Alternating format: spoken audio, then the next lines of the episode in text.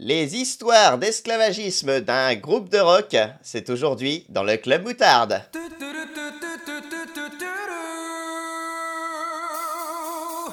Club Moutarde.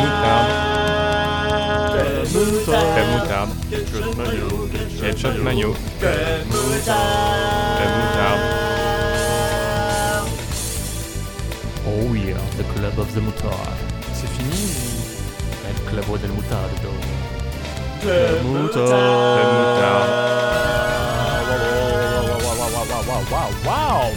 Oh my god. Ah,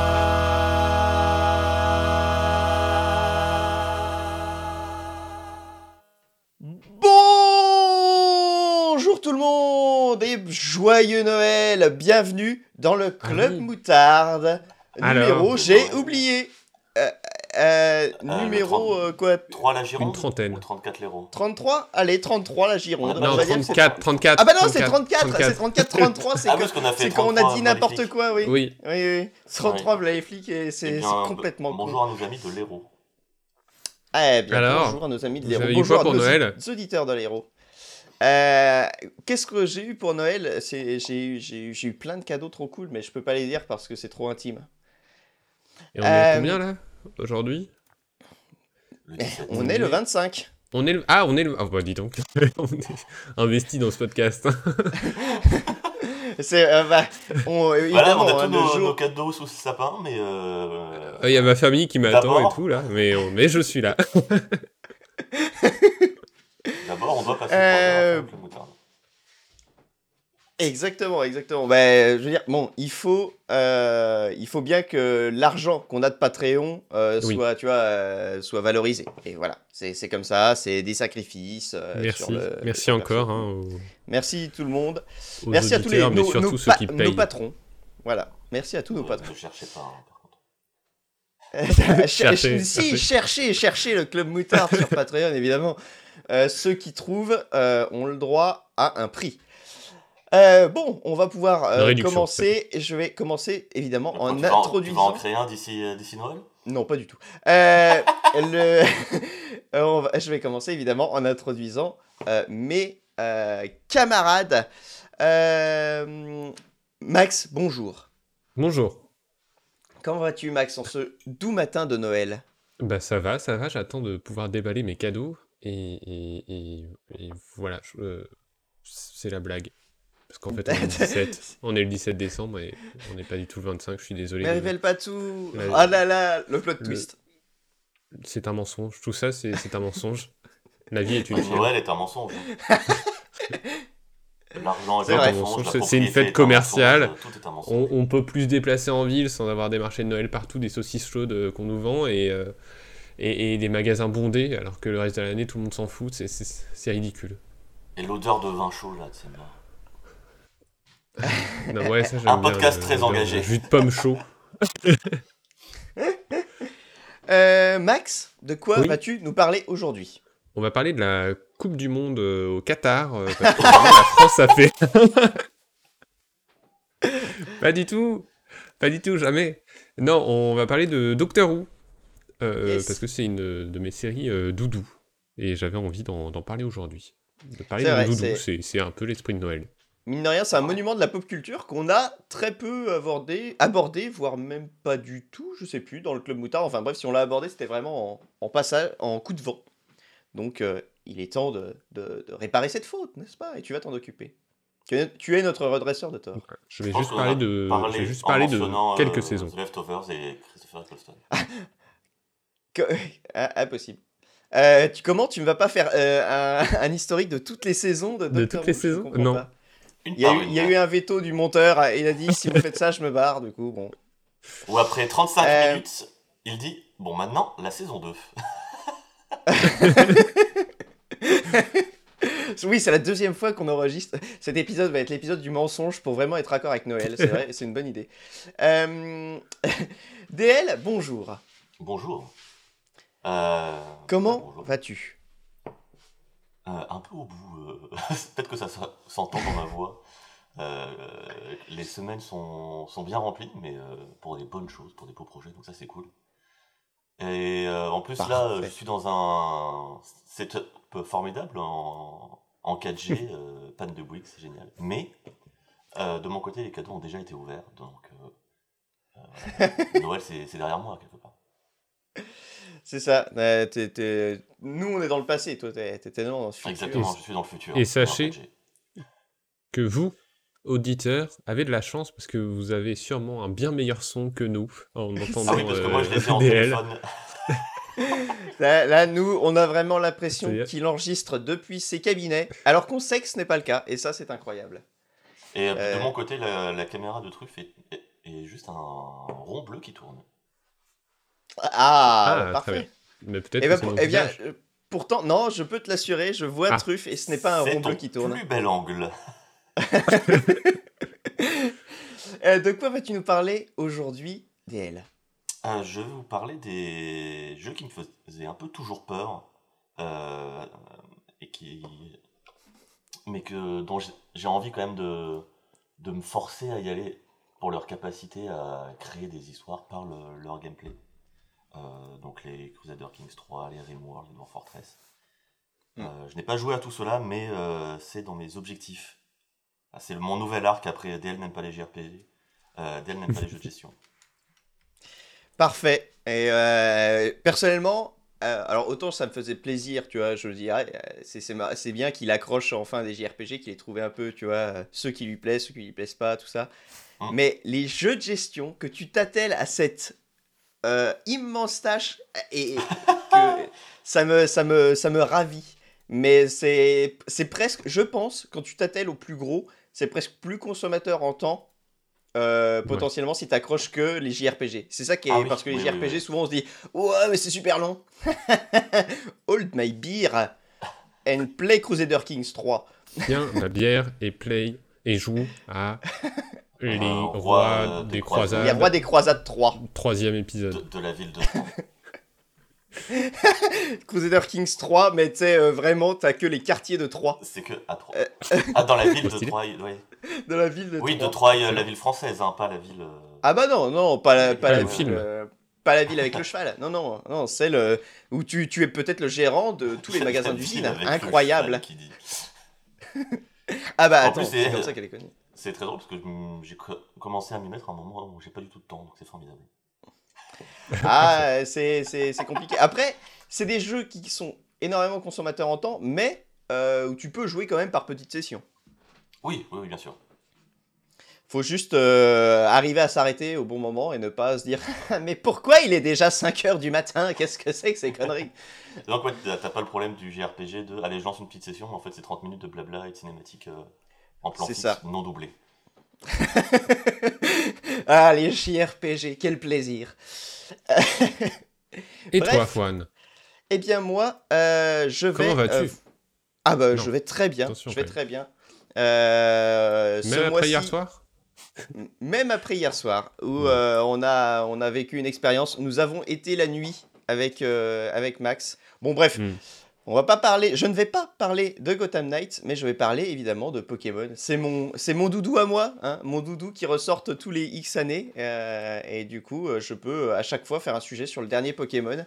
J'ai pas besoin de le travailler, c'est parfait. Comme euh, Nintendo. Comme euh, la Pokémon Company, pardon. Exactement, que c'est, c'est, on est vraiment raccord eux et moi.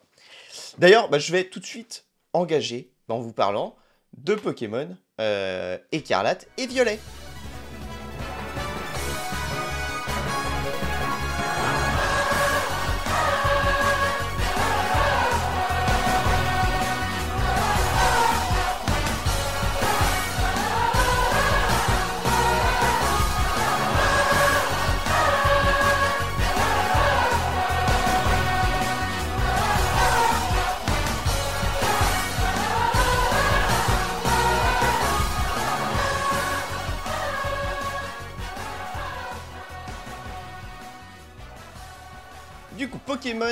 Euh, écarlate et violet, sorti cette année, donc le 18 novembre, sur Nintendo Switch.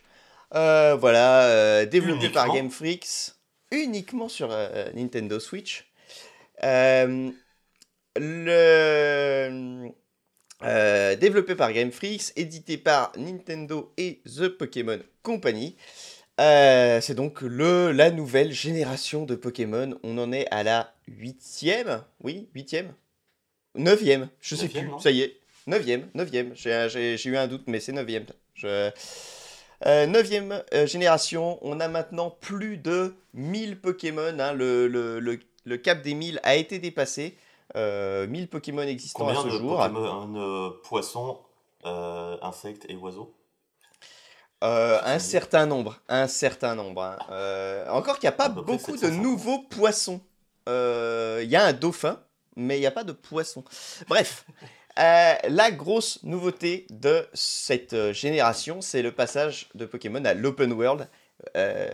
On peut se dire en effet que passer à l'open world en 2022, c'est vraiment être en retard, mais finalement, n'est-ce pas l'image de la licence Pokémon qui était en retard? Dès la première génération, elle continue à être en retard à la neuvième génération. Le- tout est respecté. Le euh, l'open world, euh, moi, euh, alors j'avais très peur au début hein, du jeu parce que le début du jeu parle beaucoup euh, et euh, vous êtes quand même dans une zone restreinte. Et une fois que vous avez vraiment fait l'intro, bon là, le jeu vous dit, voilà, tu as tous ces objectifs-là, un peu euh, dans un espèce de Breath of the Wild un peu plus guidé, euh, dans le sens où là, le jeu, au lieu de vous donner deux objectifs, va vous en donner euh, euh, 18, à savoir tous les badges plus 5 autres objectifs, enfin euh, 10 objectifs euh, divisés en deux quêtes différentes, mais qui sont répartis sur toute la carte. Et là, c'est vas-y, va où tu veux. Donc, euh, alors, il y a des endroits que vous ne pourrez potentiellement pas atteindre parce que vous allez au fur et à mesure de l'aventure et euh, de l'avancement de certaines quêtes débloquer des options de déplacement comme bah, le, bien, le surf qui est le, truc le plus, je dirais, emblématique de la série que vous débloquez, euh, mine de rien, assez vite parce que vous le débloquez en deuxième capacité de déplacement, je crois. Donc, euh, donc ça, ça se débloque vite et vous pouvez très vite aller au final partout sur la carte et même dès le début, vous avez quand même une énorme liberté dans vos déplacements. Et donc, bref, Pokémon est un vrai open world. Euh, en gros, c'est vraiment la suite, euh, je dirais, spirituelle, entre guillemets, de Légende Arceus, où là, on était dans des grandes zones ouvertes. Là, il n'y a plus de grandes zones ouvertes, c'est vraiment une grande zone. Le seul, euh, il y a des endroits où il y a des petits temps de chargement, mais c'est vraiment, c'est certains, bah, les bâtiments dans lesquels on rentre, en fait, bah, voilà, il y, a- il y a du chargement. Mais c'est tout. Et il y a Ah oui, très peu de bâtiments. était construit un peu comme un MMO avec des un ensemble de zones connectées par des temps de chargement, c'était ça? Alors oui, oui, totalement. ouais. Ouais, euh, à savoir que. Alors, en fait, Arceus, euh, en fait, tu pouvais pas aller de zone en zone. Tu fallait toujours revenir au hub euh, principal. Donc, Mm. ça, elles n'étaient pas vraiment connectées. Euh, Ah c'est vrai. et, euh, et il faut rendre à César ce qui est à César. WoW est beaucoup plus un open world que n'importe quel autre MMO parce que euh, WoW, il n'y a pas de temps de chargement entre les zones. C'est un des grands euh, défauts que euh, de nos amis en commun, le bon nommé Hibou, disait Oh là là, FF14, c'est nimp, il y a des temps de chargement. Alors que WoW, tout est. À part, je suppose, quand tu vas, il y a des trucs, tu vas dans une autre planète ou dans un truc, mais dans Azeroth de base, bah, tu, tu, y a pas de temps de chargement.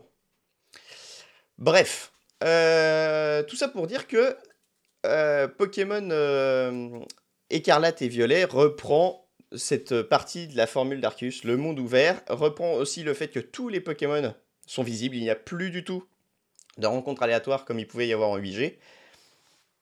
Et c'est très très sympa. Tous les Pokémon sont à l'échelle. Euh, Oui. il y a, il y a vous, vous, vous pouvez tomber. Et en plus, ils sont pas juste à l'échelle, ils sont à leur échelle. Je précise, c'est-à-dire que vous le savez, depuis le début dans Pokémon, les Pokémon peuvent avoir des tailles différentes en fonction d'une même espèce. Tu as des Pokémon plutôt grands, des Pokémon plutôt petits, ouais, comme nous dans la vraie vie, hein, finalement. Euh, et ben ça, le jeu le respecte. Si vous voyez un groupe de Pokémon, vous verrez bah, euh, des Pokémon de différentes tailles. Et vous pouvez, de visu, vous savoir si votre Pokémon va être plutôt grand ou plutôt petit. Ça ne change rien dans le gameplay.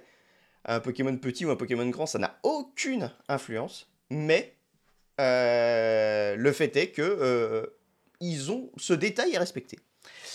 Euh, à la différence d'Arceus, par contre, euh, point de vue gameplay, on ne peut plus capturer les Pokémon euh, directement. Il faut forcément engager le combat comme dans les anciennes versions. On, revient vraiment à une, formule hybride entre Arceus et euh, les anciennes générations, avec bah, des badges à récupérer, une avancée plutôt classique, aller faire une ligue à la fin, combattre tous les Pokémon sauvages pour pouvoir les capturer, mais ce monde ouvert euh, dans lequel on peut se balader librement.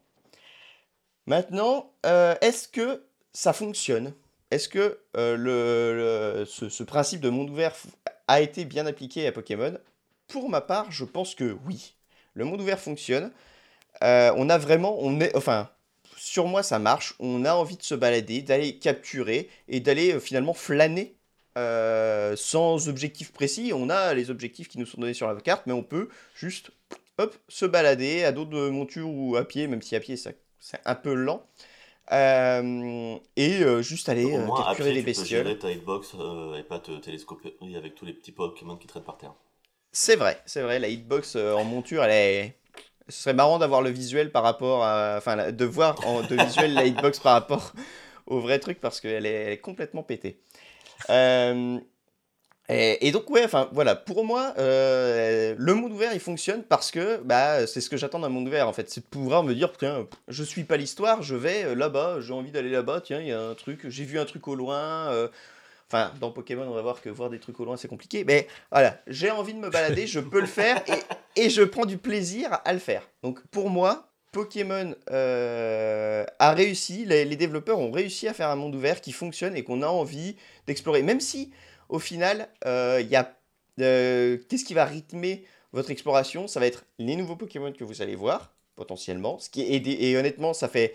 C'est vraiment trop cool de ça en fait le fait de voir tous les Pokémon de visuel participe vraiment Ouais. à l'intérêt de ce monde ouvert parce que bah, ce serait des rencontres aléatoires tu sais pas trop où tu vas hop il y a un Pokémon qui pop et tu sais pas ce que tu peux rencontrer dans la zone alors que là des fois tu arrives dans une zone et oh, il y a tel Pokémon que tu adores ou euh, tiens un nouveau que tu ne connais pas. Et vraiment c'est ça qui fait que euh, je pense ça fonctionne le mieux. Après ils ont disséminé plein Ouais, donc plein j'ai plein passé les 20, 20 heures à passer mon temps à être à chaque fois en mode Oh, mais qu'est-ce que c'est ce truc là-bas? Oh, qu'est-ce que c'est ce truc là-bas? Ou à me faire surprendre par un tout petit Pokémon, justement, qui est minuscule parce que c'est un petit insecte ou quoi. Et du coup, je je l'avais pas du tout vu dans le monde. Et là-dessus, ouais, c'était vraiment un, un plaisir très nouveau dans Pokémon qu'on n'a jamais eu, quoi. Donc, Oui, avec ça. et, euh, et qui fonctionne. Du coup, euh, il y, a, y a aussi, bon, euh, pour euh, voilà, euh, aiguiser votre intérêt, il y a les objets qui sont bien mis en avant. Vous pouvez euh, naviguer d'objet en objet, limite, pour, euh, pour faire. Il y en a partout, il y a du loot au large dans le, dans le monde. C'est n'importe quoi. Euh, et euh, et il y a aussi euh, les dresseurs qui ne vous agressent plus dès qu'ils vous voient. Il faut aller leur parler euh, pour, euh, pour aller les euh, affronter. Ce qui est en un sens pas mal parce que euh, si vous vous amusez à vous balader sur une zone qui est bien trop haut niveau pour vous, euh, bah, si les dresseurs vous agressaient, ils vous casseraient la gueule tout de suite et sans, euh, sans préavis. Alors que là, Et si vous voulez qu'ils cassent la, la gueule, il faut aller leur parler. libre, surtout qu'avec la caméra libre, t'as plus ce truc de. Enfin, c'est beaucoup plus compliqué de gérer le truc de. Et vos lignes de vision se croisent parce que bah, t'as plus ce truc de. Mm. euh, un peu vu de dessus avec un cadre très très très précis. Là, tu pourrais être repris par surprise par quelqu'un qui est derrière toi et tu le vois pas, tu vois. Donc, euh, autant ça marchait sur euh, le- les plans fixes et la caméra fixe. Euh, là, je le, le délire de dès que t'es dans le champ de vision d'un dresseur il t'agresse direct, ça me ça peut pas marcher Ouais, ouais. pareil. Non, mais pour le coup, enfin, c'est une très bonne idée d'avoir enlevé ce truc qui était, euh, qui était d'un Ouais. autre âge. Euh, et donc voilà, et, euh, et le, le jeu fonctionne. Euh, le jeu m'a même surpris par euh, certains pans de son scénario qui sont bien plus, euh, je dirais, adultes et en frontal que d'autres générations. Ça va jamais très loin, mais voilà, j'ai ressenti de l'émotion en jouant à un jeu Pokémon. Ça ne m'était pas arrivé. J'allais dire depuis quelques... Non, ça ne m'était pas arrivé. Non, voilà, il y a, y a- il y a un peu d'émotion qui se dégage. Alors, c'est c'est- c'est s- s- minime hein, par rapport à tout le truc. Et il y a beaucoup de blabla. Ça, ça parle beaucoup sur certains autres pans du scénario sans être euh, vraiment intéressant. Ça se répète beaucoup. Bref, on n'attend pas un jeu Pokémon sur le scénario. Et je dis pas que vous allez passer, que vous allez être mind blown par euh, euh, que vous allez être ébahi par euh, celui-là, mais il y a un peu d'émotion qui se dégage et ça fait toujours plaisir d'avoir un, voilà, un point positif là où on l'attend pas. Sinon, ça reste très classique dans les combats, dans les trucs. Il y a la nouvelle mécanique de Terra Cristallisation qui permet à vos Pokémon de prendre euh, un type euh, fixe. Euh, quand vous le Terra Cristallisez, il va changer de type pour avoir un monotype et taper plus fort sur les capacités de ce type. Stratégiquement, c'est trop cool comme mécanique. Ce qui est dommage, presque, c'est que l'ordinateur ne s'en sert pas comme ça. C'est-à-dire que souvent, les, ils vont les champions bah, ont toujours un type euh, présumé et donc qui vont terra cristalliser dans ce type-là.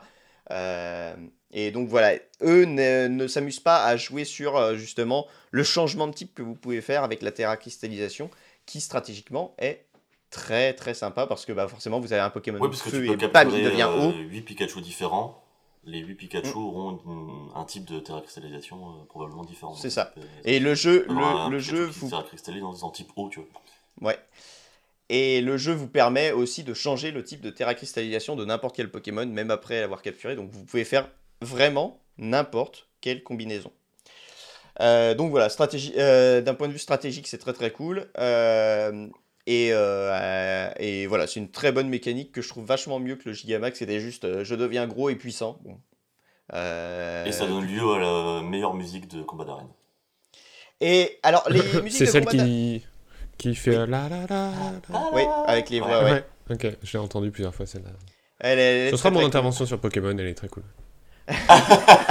les musiques, les musiques euh, sont très cool hein, du jeu. Les musiques sont vraiment bien. Oui. Euh, les thèmes restent dans la. Il y a un thème principal qui est euh, mis vraiment, euh, qui est remis à- un peu à toutes les sauces, mais qui est remixé et à chaque fois qui est bien remixé. Vous avez un thème euh, qui diffère en fonction de si vous êtes sur la monture ou si vous êtes à pied, de nuit, de jour. Bref, non, vraiment, euh, l'ambiance musicale fonctionne. euh, voilà, le jeu dans son ensemble fonctionne et j'ai pris beaucoup de plaisir à y jouer. Bon, alors, je suis grand fan de la saga, mais voilà, c'est c'est pas un jeu raté. euh, et j'ai pris beaucoup plus de plaisir à faire ce jeu qu'à faire un Soleil-Lune, par exemple, ou même épée bouclier.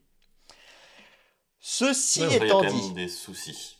cependant, euh, le, euh, le gros souci qu'il faut évoquer, c'est que techniquement, c'est éclaté.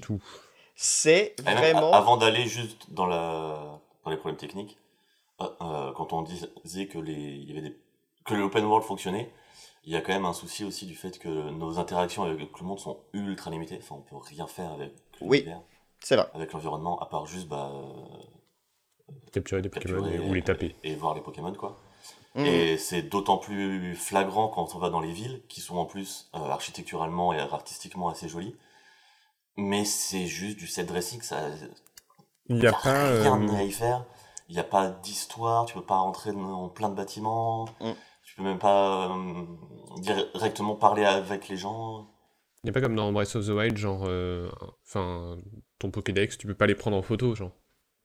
Non. Les Pokémon pour euh, avoir. Ah bah si, si, si tu peux les prendre en photo, mais ça te sert à rien. mais- T'as t'as un mode photo, t'as un mode photo, Oui, mais tu ça va pas les enregistrer dans le Mais Pokédex non. pour dire. euh, Mais c'est ah, vrai que ce, ce serait une super idée de pouvoir prendre la photo et que ça te la mette en référence pour ton Pokémon dans le Pokédex. Mm. Ça aurait été une très bonne idée. Dommage. On Dommage pour eux. pouvoir les... Euh, compléter son Pokédex juste avec des photos, par exemple.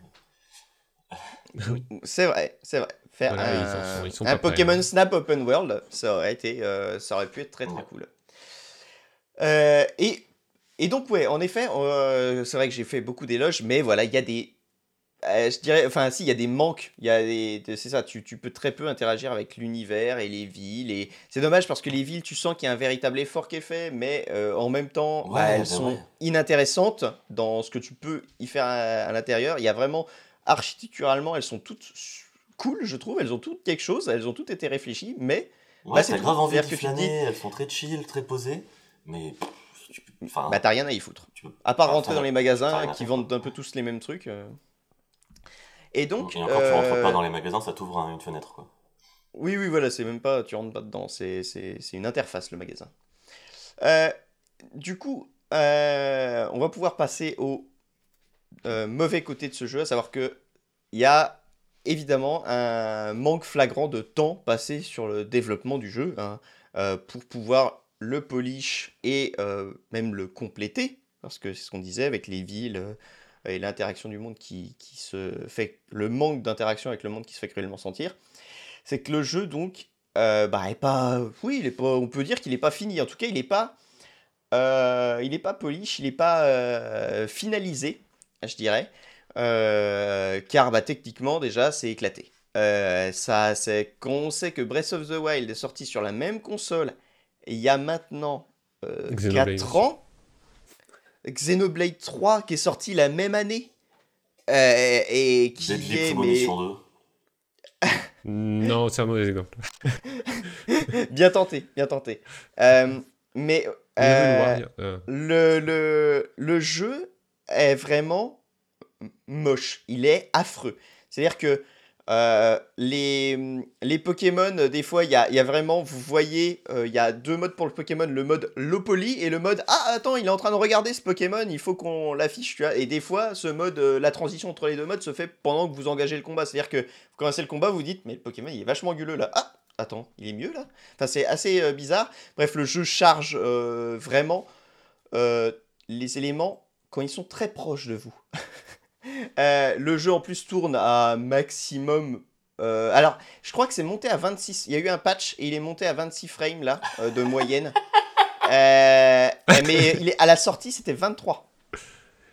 alors, et est-ce que, euh, question, euh, la version Switch Pro Mhm. tourne mieux aujourd'hui ou pas? La version Bah, Switch Pro, il me semble qu'il y a un mode euh, 60 sur le FPS.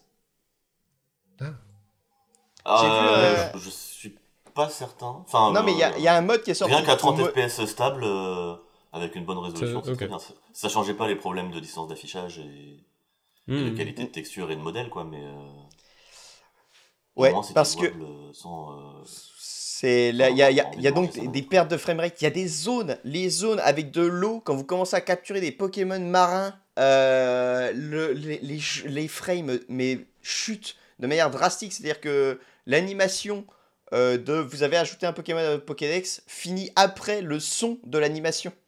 C'est-à-dire que vous entendez le petit tome s'ajouter dans votre Pokédex, que le tome n'est pas encore arrivé dans votre Pokédex euh, visuellement. Enfin, euh, donc voilà, les, les- les performances sont nazes. Et le pire, c'est que ces performances nazes, c'est même pas dû à des textures trop bien ou un truc. Non, parce que tout est moche dans le jeu. C'est-à-dire que vous regardez une falaise, vous pouvez euh, faites- faire le tour avec votre doigt de la texture de, de l'image qui est répétée X fois.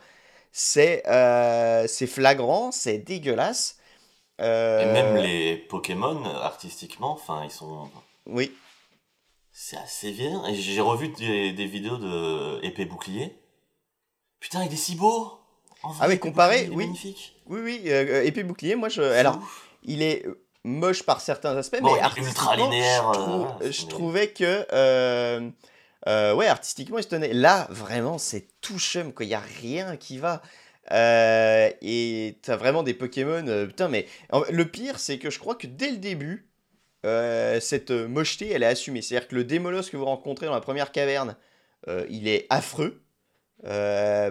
Le, après, vous montez en haut d'un phare et vous avez votre rival qui vous dit Regarde, c'est notre belle région, elle est magnifique et luxuriante. et et- et là-bas, c'est la capitale. Et la capitale, mais putain, mais c'est le château d'Hyrule de N64 en fait. C'est vraiment cette Ah, de ouf. C'est ultra chum. C'est affreux. Et, et donc, euh, ce serait un petit dev indé. Euh, tu dis, bah oui, il a fait. euh, il a, enfin, il s'est concentré sur le principal. Il s'est concentré sur le jeu. Et tant mieux, il a eu raison parce Alors, que ça fait que le jeu est jouable. Gédonia, un action RPG euh, euh, indépendant en monde ouvert, fait par une seule personne, et plus joli. Euh, Ouais, c'est, moi, c'est même pas étonnant. utilisé, Comment t'écris Gédonia Gédonia, Je regardé. Avec un G, du coup. Ouais. Ah oui, j'avais regardé, oui, oui, je sais, d'accord. Je, Oui, vois, oui. je vois, je vois. Et C'est vrai que c'est mignon. Du coup, euh, voilà, c'est. en fait, tu pourrais pardonner à un jeu indé, euh, voilà, fait par euh, un petit groupe de personnes, en te disant, bah oui, voilà, ils, ont, ils se sont concentrés sur le gameplay et pas sur le graphisme. C'est dommage, tant pis, mais euh, au moins ils ont délivré leur jeu, ils ont eu raison de faire comme ça, parce que le principal, c'est quand même de se concentrer sur le gameplay. Mais là, on parle du jeu fer de lance de la licence la plus prolifique du monde. C'est Mais enfin, Fouane, c'est pas une question de temps. Les graphismes sont les premières choses terminées dans un jeu vidéo. Ah, yes Alors, c'est vrai que à l'époque où il y avait eu ce faux débat, et donc que tout le monde avait, euh, tous les développeurs avaient dit, bah non, les graphismes, c'est pas le premier truc qu'on fait, c'est vraiment le dernier. Là, dans Pokémon, c'est vraiment la bonne illustration. C'est-à-dire que c'est, oui, bon, bah on a- finalement, on a sorti la Oui. version intermédiaire, quoi. C'est le dernier truc, donc on n'a pas eu le temps, quoi. Et, et du coup, voilà, c'est honteux, c'est honteux que une boîte comme The Pokémon Company euh, sorte des trucs comme ça. Euh, parce qu'ils ont tous les moyens, en fait. Ils ont tous les moyens pour faire un grand jeu. euh, et ils, ils devraient se donner les moyens, mais vu que le fric appelle le pognon, qui appelle le fric, ils ont besoin de sortir leurs peluches et leurs cartes et leurs trucs tous les ans Ok, ou tous les X années. Certains. Enfin, ils ont besoin. Mm. Non, ils veulent. Ils veulent sortir leur peluche, leur machin. Donc, ils forcent la sortie des jeux à telle date, juste avant Noël, pour en vendre un paquet à Noël. Enfin, le Je connais même calendrier. certaines personnes qui achètent les deux versions du jeu d'un coup. Oui, non mais C'est vrai. il y a, mais il y a, mais il y a des connards partout. Il y a des connards partout. Qu'est-ce que je te Et et, et Je- euh, Je, n'aurais pas été jusque-là. Si, si, si, moi, j'ai- ah, mais alors, moi j'y vais, hein, c'est c'est des gros cons, des gros cons. Euh, des gros cons qui même parfois enregistrent des podcasts. Alors, Ils jouent le... à Gotham Knight. On peut Avec plus rien des, faire C'est une période compliquée. remplies de peluches Pokémon derrière eux. Le- Et du coup, ouais, non, c'est c'est vraiment... euh, c'est c'est- non, mais c'est honteux que Game Freak sorte... ah, enfin, que Game Freak, c'est c'est pas tellement Game Freak. Game Freak, c'est vraiment soumis au calendrier imposé par The Pokémon Company. Et The Pokémon Company ne veut pas, de toute évidence, sortir, euh, s'en fout de sortir des jeux finis. Et en un sens, vu qu'il y a des pigeons comme moi, ils ont raison. Euh, ils ont pas besoin en même temps. voilà, c'est ça. Ils, ils, ils, ils en vendent. Là, je crois qu'ils ont encore battu des records de vente avec cette version-là. Et c'est terrible. Alors, je, j'ai- j'ai- je vois par. euh, Enfin, j'ai envie de croire dans le. Enfin, dans, dans, dans, dans ce jeu qu'a qu'a sorti euh, Game Freaks. Dans, voir dans l'état dans lequel ils l'ont sorti. Et. euh, tu sais, parce qu'ils sont, vu qu'ils sont, tu vois bien qu'ils sont concentrés vraiment sur le gameplay. Il faut que notre monde ouvert fonctionne. Il faut que les gens prennent plaisir à se balader tant pis si c'est moche, vas-y, on n'a pas le temps. Ça, ça me fait penser à la même démarche, on n'a pas le temps, ou en l'occurrence pour No More Heroes 3, c'était on n'a pas les sous. Euh, on se concentre sur ce qui fait la quintessence de notre jeu, et euh, le reste, eh ben, euh, on verra plus tard si on peut, mais tant pis. Et du coup, bah, No More Heroes 3, le jeu, bah, techniquement c'est pareil, c'est t'as des textures, t'en reviens pas, tu vois bah, Pokémon écarlate et violet, il y, a des- textures, t'es devant elle et c'est des pixels gros comme des points. Et euh, T'attends t'attends que ça charge, et en fait, au bout d'une minute, ah non, ça charge toujours pas là. c'est ça, ouais, ouais. Non, mais les textures des bases stars, tu fais, mais, enfin, mais Ah, putain, mais c'est c'est- c'est pas, c'est un play, t'as- limite, ce serait un placeholder avec, euh, tu, tu, tu, tu penserais que c'est ok, quoi. Ouais, c'est un Enfin, souvenir des, des jeux Unreal Engine 3 qui mettaient euh, 15 secondes à charger à chaque fois. Et, et, euh, et du coup, ouais, Game Freak, ça a, vrai- a vraiment, en fait, leur problème, c'est, bah, on nous laisse pas le temps, on n'a pas le temps. Euh, viens, on se concentre sur euh, la, la partie qu'on veut, enfin, la partie qu'il faut, et donc ils se sont concentrés sur le gameplay. Donc, on peut prendre du plaisir en jouant à ce jeu. Mais euh, d'un côté, j'ai aussi envie de dire que le fait de mettre ces gros plans sur ces textures dégueulasses et vraiment, tu sais, de pas en avoir honte, de pas essayer de cacher ou de contourner les problèmes, Oui. c'est vraiment aussi, Yeah, ouais. pour dire, eh, ouais. c'est pour faire aussi, je pense, enfin j'espère, réagir, tu vois, potentiellement les joueurs, que les joueurs disent, bah, non mais attendez, c'est C'est- c'est pas C'est possible plein ça. d'appels à l'aide.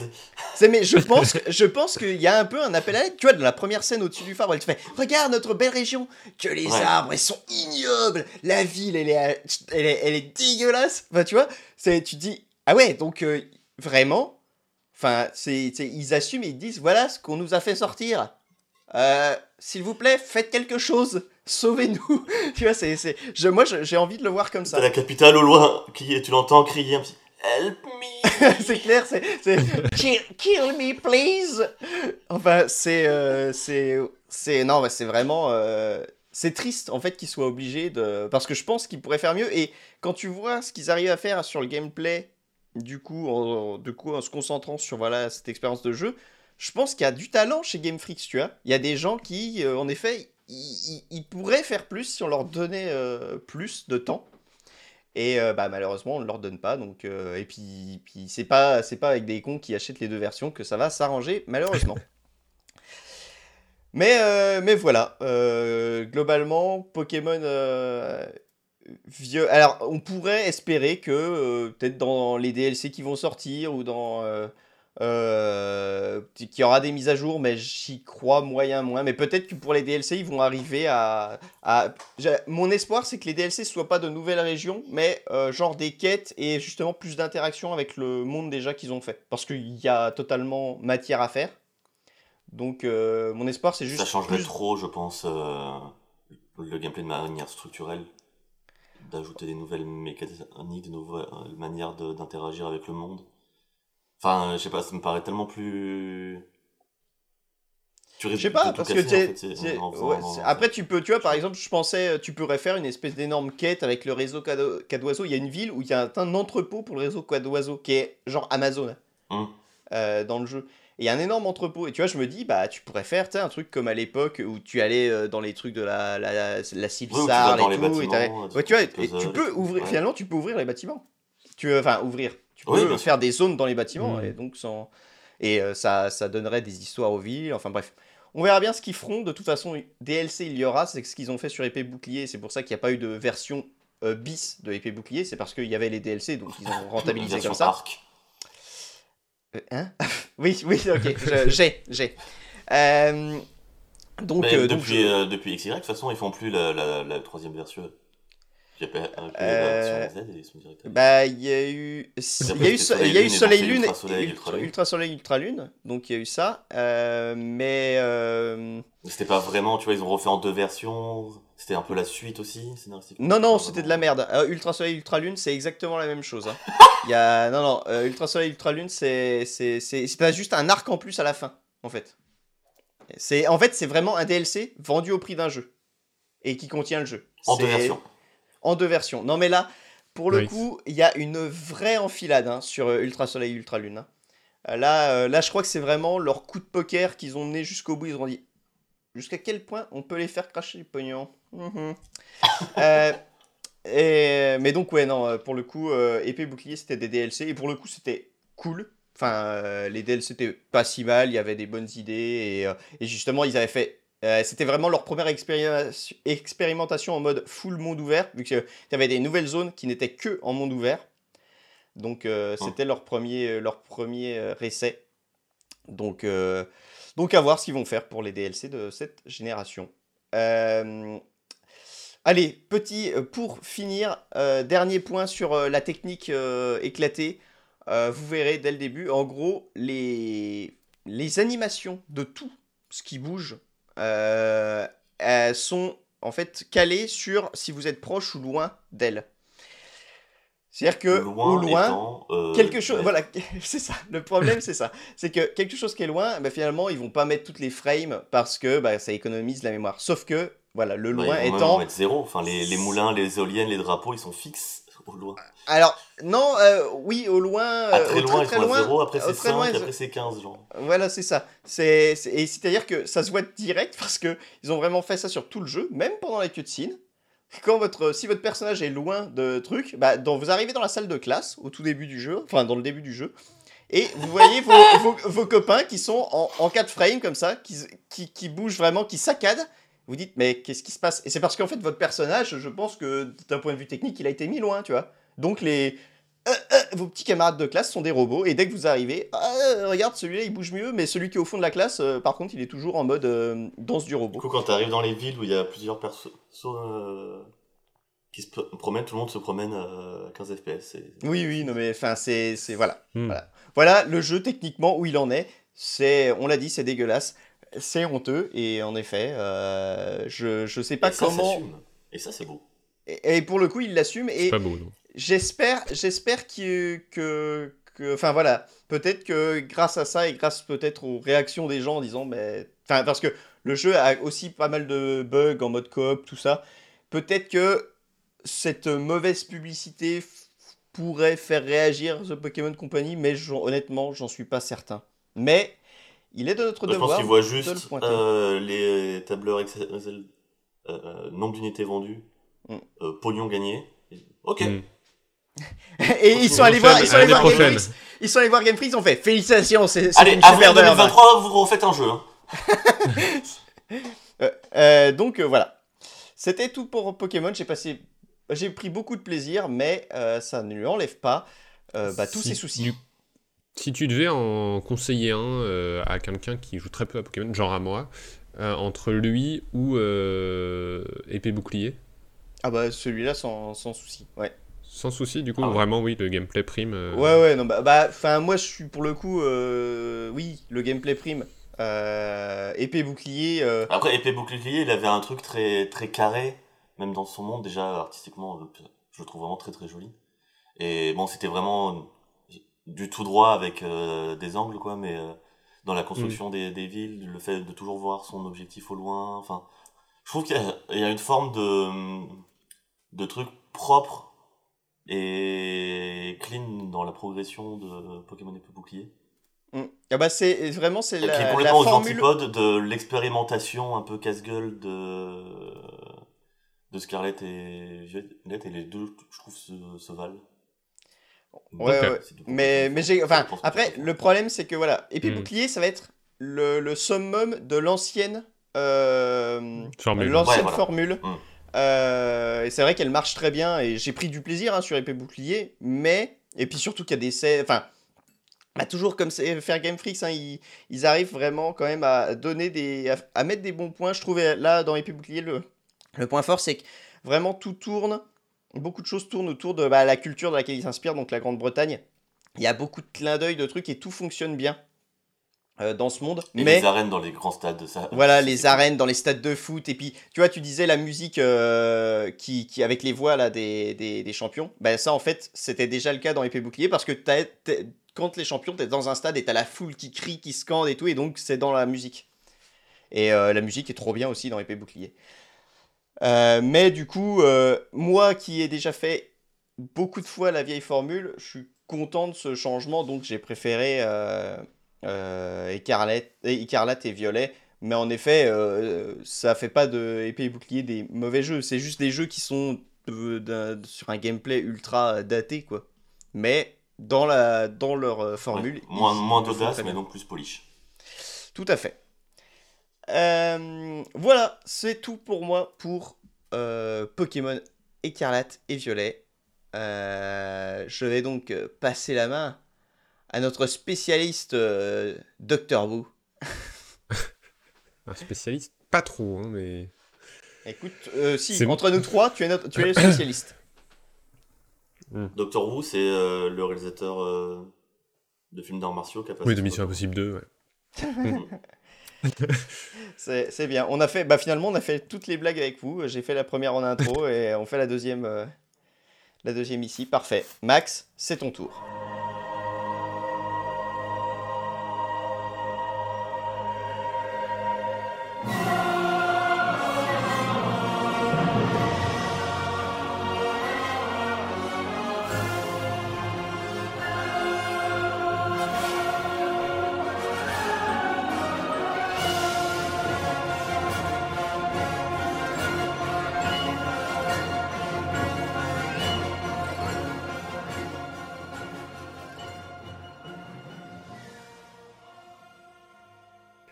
Et du coup, euh, oui, Doctor Who, euh, vous, vous avez sûrement des œuvres doudou. Tu parlais de Pokémon, j'imagine que c'en est une.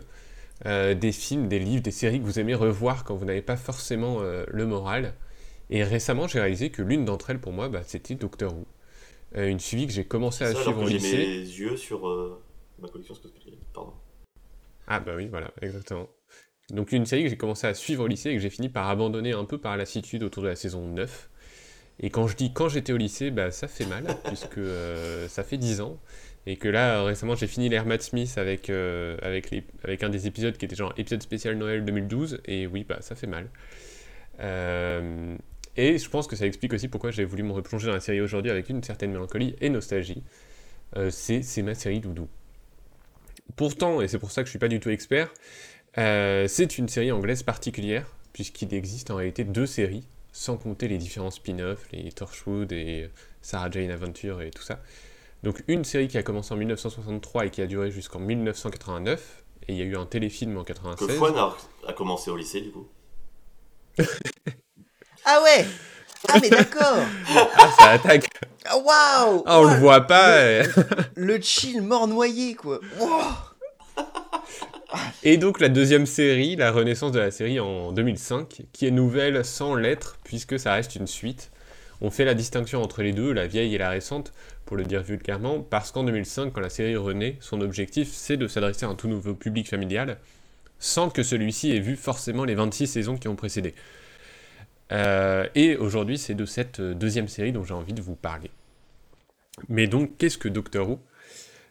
Euh, C'est une série de science-fiction, bien que la science y soit très très légère, anglaise, dans laquelle on suit les aventures du Docteur, un extraterrestre de la race des Seigneurs du Temps, à l'apparence humaine, mais qui a deux cœurs. Euh, et il voyage dans le temps et l'espace à bord de son TARDIS, une sorte de vaisseau spatial qui a l'apparence extérieure d'une cabine téléphonique de police, mais qui est plus grand à l'intérieur. Euh, et c'est tout, c'est ça, Doctor Who. il a, pris une des, il a série- pris des couleurs claires qui agrandissent les, les pièces. C'est ça, oui, bah alors très très clair euh, dans ce cas parce que Euh, c'est juste une euh, série feuilleton avec un personnage immortel, donc il peut se faire tuer mais il ne mourra jamais naturellement, qui n'a aucun véritable but si ce n'est celui de voyager et aider les différentes espèces qu'il va croiser. Voyager mais aussi faire découvrir euh, l'immensité de l'univers à, à des compagnons, euh, souvent des femmes à qui il va s'attacher et prendre sous son aile un certain temps, jamais pour toujours. Et donc chaque épisode raconte euh, différents types d'événements. Parfois le docteur et sa compagne vont atterrir sur une planète avec une espèce d'alien mystérieux qui menace la vie des habitants. Parfois ils vont dans des époques historiques rencontrer par exemple Madame de Pompadour ou la reine Victoria qui vont se retrouver menacés par une espèce alien mystérieuse. Ou parfois ils vont se retrouver dans un vaisseau où tout l'équipage se retrouve menacé par une espèce alien mystérieuse. J'ai l'impression qu'il y a un point commun dans, ces- dans ces Alors, il y, a- il y a un pattern dans Doctor Who où tous les rebondissements sont tout le temps liés à des monstres ou des extraterrestres. Euh, Après, la série de 2005 rajoute cependant un, un élément de lore important autour du personnage, à savoir le fait qu'entre 89 et 2005, euh, entre les deux séries en fait, il y aurait eu une guerre entre les Seigneurs du Temps et les, Dal- et les Daleks, les, les rivaux éternels du Docteur, vous savez, ces boîtes de conserve, ces poubelles euh, qui roulent là. Exterminate. Euh, voilà, Exterminate, vous connaissez les Daleks. Euh, qui aurait mis fin, donc un conflit qui aurait mis fin à ces deux races, mettant ainsi en scène le Docteur en tant que dernier membre de son espèce. Et ça, c'est un ajout essentiel parce que du coup, le, le Docteur est un personnage qui a environ 1000 ans et qui, malgré l'enthousiasme de ses différentes incarnations, est aussi un être euh, immensément mélancolique. Et dernière caractéristique du personnage, en cas de blessure mortelle, il a la capacité de se régénérer. C'est-à-dire qu'il va changer d'apparence, avoir un tout nouveau corps et une toute nouvelle personnalité, tout en conservant les souvenirs de ses précédents corps. Euh, un, procédé, un procédé scénaristique malin qui permet à la série BBC de régulièrement se renouveler en changeant d'acteur ou d'actrice, voire en changeant de showrunner. Et, euh, et donc le showrunner dans une série, c'est un peu la personne qui dirige la série, la direction qu'elle va prendre, qui s'occupe d'écrire un fil rouge dans une saison et qui va imposer un ton sans forcément être le scénariste de tous les épisodes. Ce Mais qui nous coup, amène à la Bond, c'est Oui. lui aussi un seigneur du temps. C'est un seigneur de... bah, c'est complètement un seigneur du temps. C'est, c'est un concept qui est un peu anglais. euh, Enfin, c'est une idée qui est, ouais, qui est reprise un peu. euh. Euh, mais d'ailleurs, c'est euh, comment Et puis ça permet aussi aux acteurs de- qui vont incarner le docteur de bah, d'incarner un nouveau personnage, quoi. Comme tu l'as dit, il change de personnalité, Oui, donc c'est plus le même personnage. Même s'il garde les souvenirs, il, il a un caractère et donc les acteurs, enfin les acteurs peuvent en faire ce qu'ils veulent. Non, les scénaristes peuvent en faire ce qu'ils veulent Mhm. et les acteurs incarner ce nouveau personnage. Mais ce qui nous amène donc à la première des deux périodes dont je veux, dont je veux vous parler aujourd'hui, à savoir la période Russell T. Davis. Euh, donc le showrunner Russell T. Davis. Donc c'est justement la renaissance de la série en 2005, qui avait pour but de reconquérir le cœur des anciens fans, mais également d'attirer un nouveau public. Paris réussi puisque le showrunner s'est occupé de la série de 2005 à 2010, et a mis en scène deux incarnations du Docteur, à savoir Christopher Eccleston, puis David Tennant, euh, les 9e et 10e Docteurs. Euh, et très vite, on va saisir le ton de Doctor Who euh, avec ce renouveau.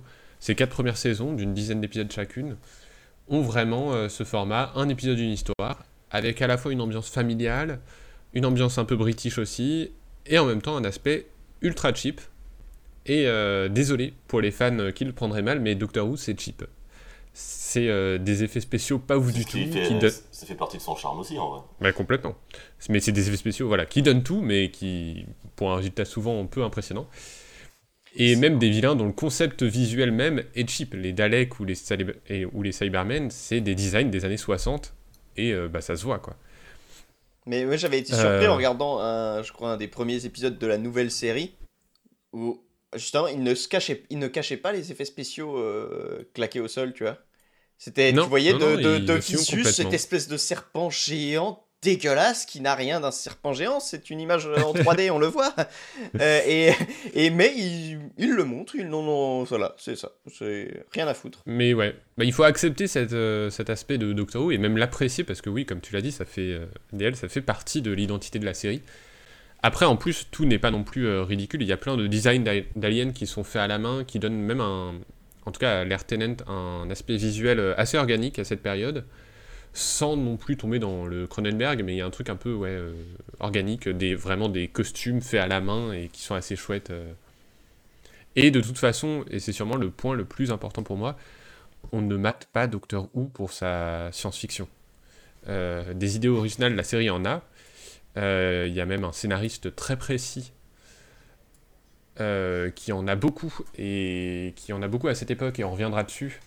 Mais, euh, mais malgré tout, ce qu'on aime voir dans Doctor Who, c'est l'écriture de ces personnages, euh, de leurs relations et du cœur avec lequel Russell T Davis leur donne vie. Du côté des compagnons, j'ai aimé revoir la romance mielleuse du Docteur avec Rose Tyler, donc, qui est la compagne qui apparaît dès la saison 1, mais aussi redécouvrir le personnage fort qui, qui méritait un meilleur traitement de Martha Jones, et surtout la dynamique délicieuse et sincère entre euh, le personnage de Donna Noble et David Tennant, qui est un délice. Et c'est pour ça que c'est doudou Doctor Who, parce que là, quand j'ai revu ces saisons, je vous avoue avoir passé des épisodes dont je me fichais, parce que bah, soit je m'en souvenais, soit l'intrigue m'intéressait pas spécialement.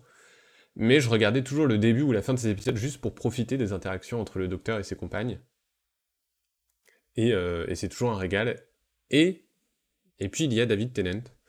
Et je suis désolé, sincèrement désolé, pour Christopher Eccleston, qui était un très bon 9 docteur, mais qui n'a eu droit qu'à une seule saison. Euh, il avait son style qui, qui, déno- qui dénotait d'ailleurs totalement des précédentes incarnations, et il a su relancer la série sur de bons rails. Malheureusement, quand il se réincarne en David Tennant à la fin de la première saison, ce dernier lui vole inévitablement la vedette. Et il faut bien comprendre que l'ère David Tennant, c'est un peu euh, un alignement des planètes. Euh, idem pour la collaboration avec Russell T. Davis, qui sonne parfaitement juste. Il y a des histoires sur la jeunesse de David Tennant, comme quoi il était fan de Doctor Who, et euh, quand on voit la série, bah, c'est difficile d'en douter. Ça va jusqu'à dire que c'est euh, Doctor Who qui lui a donné envie d'être acteur, et c'est sûrement un petit peu romancé. Mais euh, toujours est-il que quand il l'incarne, ça se voit à l'écran qu'il est ravi de, jouer le Docteur, qui est d'être le Docteur, et qu'il réalise probablement un rêve en proposant sa propre incarnation. Et donc on se retrouve face à un Docteur qui est écrit pour lui et incarné à la perfection. Et euh, le dixième Docteur, bah, David- Tennant, il est génial, il est spontané, il est constamment charmant, il est joyeux et en même temps très très intense. C'est un personnage nuancé, complexe, très émotionnel et finalement extrêmement humain. Euh, bien écrit, hein, euh, au final. Christopher Eccleston l'était aussi. Mais David Tennant a eu bien plus de temps et d'occasion d'exprimer toute la richesse de son personnage. Euh, il a des failles qu'il ne montre que rarement, mais quand c'est le cas, on constate que son docteur est également euh, arrogant, immature ou même parfois cruel. Et donc les plus beaux moments de la série avec euh, David Tennant sont aussi les plus dramatiques. Euh, quand il se fait briser le cœur à la fin de la saison 2, quand il devient fou face à une catastrophe dont on ne doit pas changer l'issue, ou bien sûr face à sa propre fin déchirante, et là dans mon document Word je l'ai écrit en majuscule parce que vraiment c'est douloureux. Euh, et je connais des gens... entre chaque lettre. Mm, Pas, à ce point, mais ça aurait mérité. Et je connais des gens qui ont refusé de voir le moindre épisode avec Matt Smith par la suite parce que juste ils pouvaient pas passer après une fin si forte. Et, euh, donc, globalement, de 2005 jusqu'à cette fin en apothéose, euh, Doctor Who est une série euh, très émotionnelle, même avec les Cleaston. Et c'est le cas aussi dans les moments joyeux. Enfin, je veux dire, les émotions sont pas bridées dans, Doctor Who à cette époque. Et Cleaston qui conclut le double épisode qui déroule pendant la Seconde Guerre mondiale en criant euh, Tout le monde survit, juste pour cette fois, tout le monde survit. Ça réchauffe le cœur, c'est des scènes qui vraiment font du bien. D'autant plus que la série est souvent cruelle avec ses personnages secondaires. Euh, les intrigues épargnent rarement les rencontres du docteur. Il y a vraiment un... Ça reste une série familiale, mais souvent il y a aussi un côté très tragique dans, dans les histoires qu'on nous raconte. Et ça s'étend jusqu'à aux compagnes du docteur, au destin souvent tragique, à défaut d'être fatal. Et donc le cœur de cette période, c'est un peu tout ça, de David Tennant à l'aspect cheapos de la série, en passant également par un petit regard, euh, social, puisqu'en effet euh, Russell T Davis est quelqu'un de très, euh, très engagé socialement.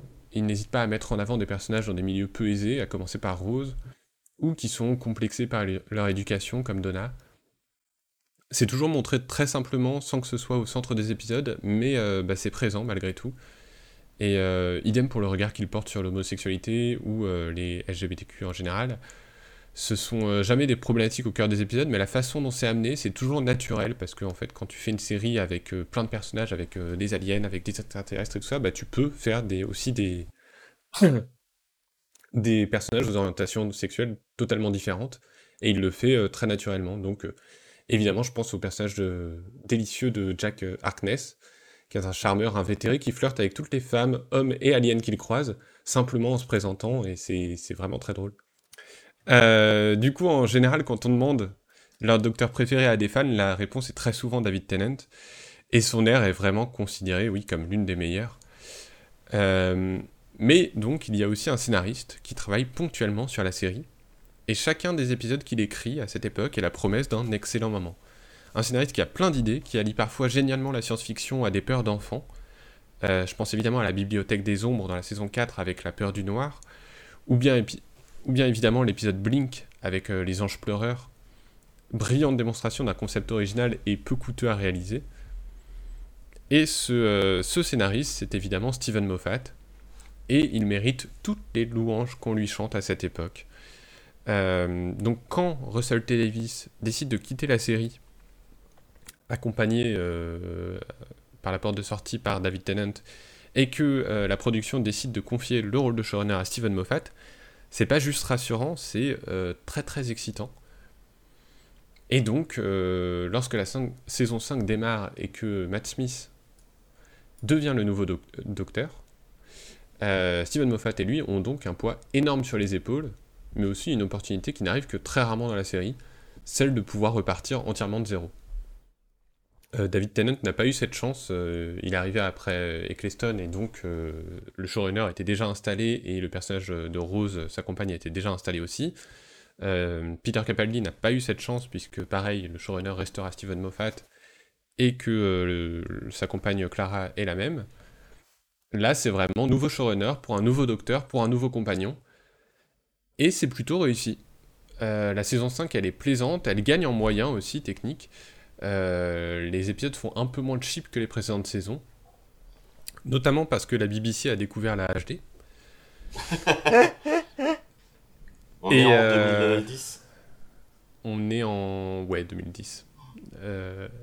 Matt Smith, c'est 2010, ouais. Après, euh, voilà, s'il y a toujours des intrigues plus ou moins plaisantes, euh, la saison est vraiment de qualité. Euh, mais pour moi, la plus grande prouesse de la saison, à mon sens, c'est son tout premier épisode, qui nous introduit Matt Smith dans un rôle de docteur un peu plus clownesque, et vraiment, c'était un pari risqué après la fin de David Tennant, où en général on finit en larmes. Nous introduire ce personnage euh, un peu Jack Sparrow, mais voilà, euh, sans que ce- ça sonne insultant. Euh, vraiment clownesque. La Vraiment nuance est clownesque, ténue. déjanté. Oui, déjanté, clownesque, rigolo, un peu bête, un peu enfantin, quoi. Bah, c'est assez osé. Bien moins intense donc que David Tennant, mais charmant malgré tout et sincèrement drôle. Et en quelques minutes à peine, et grâce à sa rencontre, en- euh, grâce à la rencontre entre le docteur et sa nouvelle compagne Amy Pond, on saisit tout de suite le nouveau ton plus léger de la série. Amy qui bénéficie elle aussi d'une superbe introduction digne d'un conte pour enfants dans cet épisode. Épisode qui en plus se paye le luxe d'avoir une chouette intrigue. Et euh, tout ça en 40 minutes, vraiment, on- à la fin de ces 40 minutes, on est satisfait par l'histoire, on aime le nouveau docteur euh, déjanté, sa relation avec Amy, et honnêtement, on regrette pas David Tennant.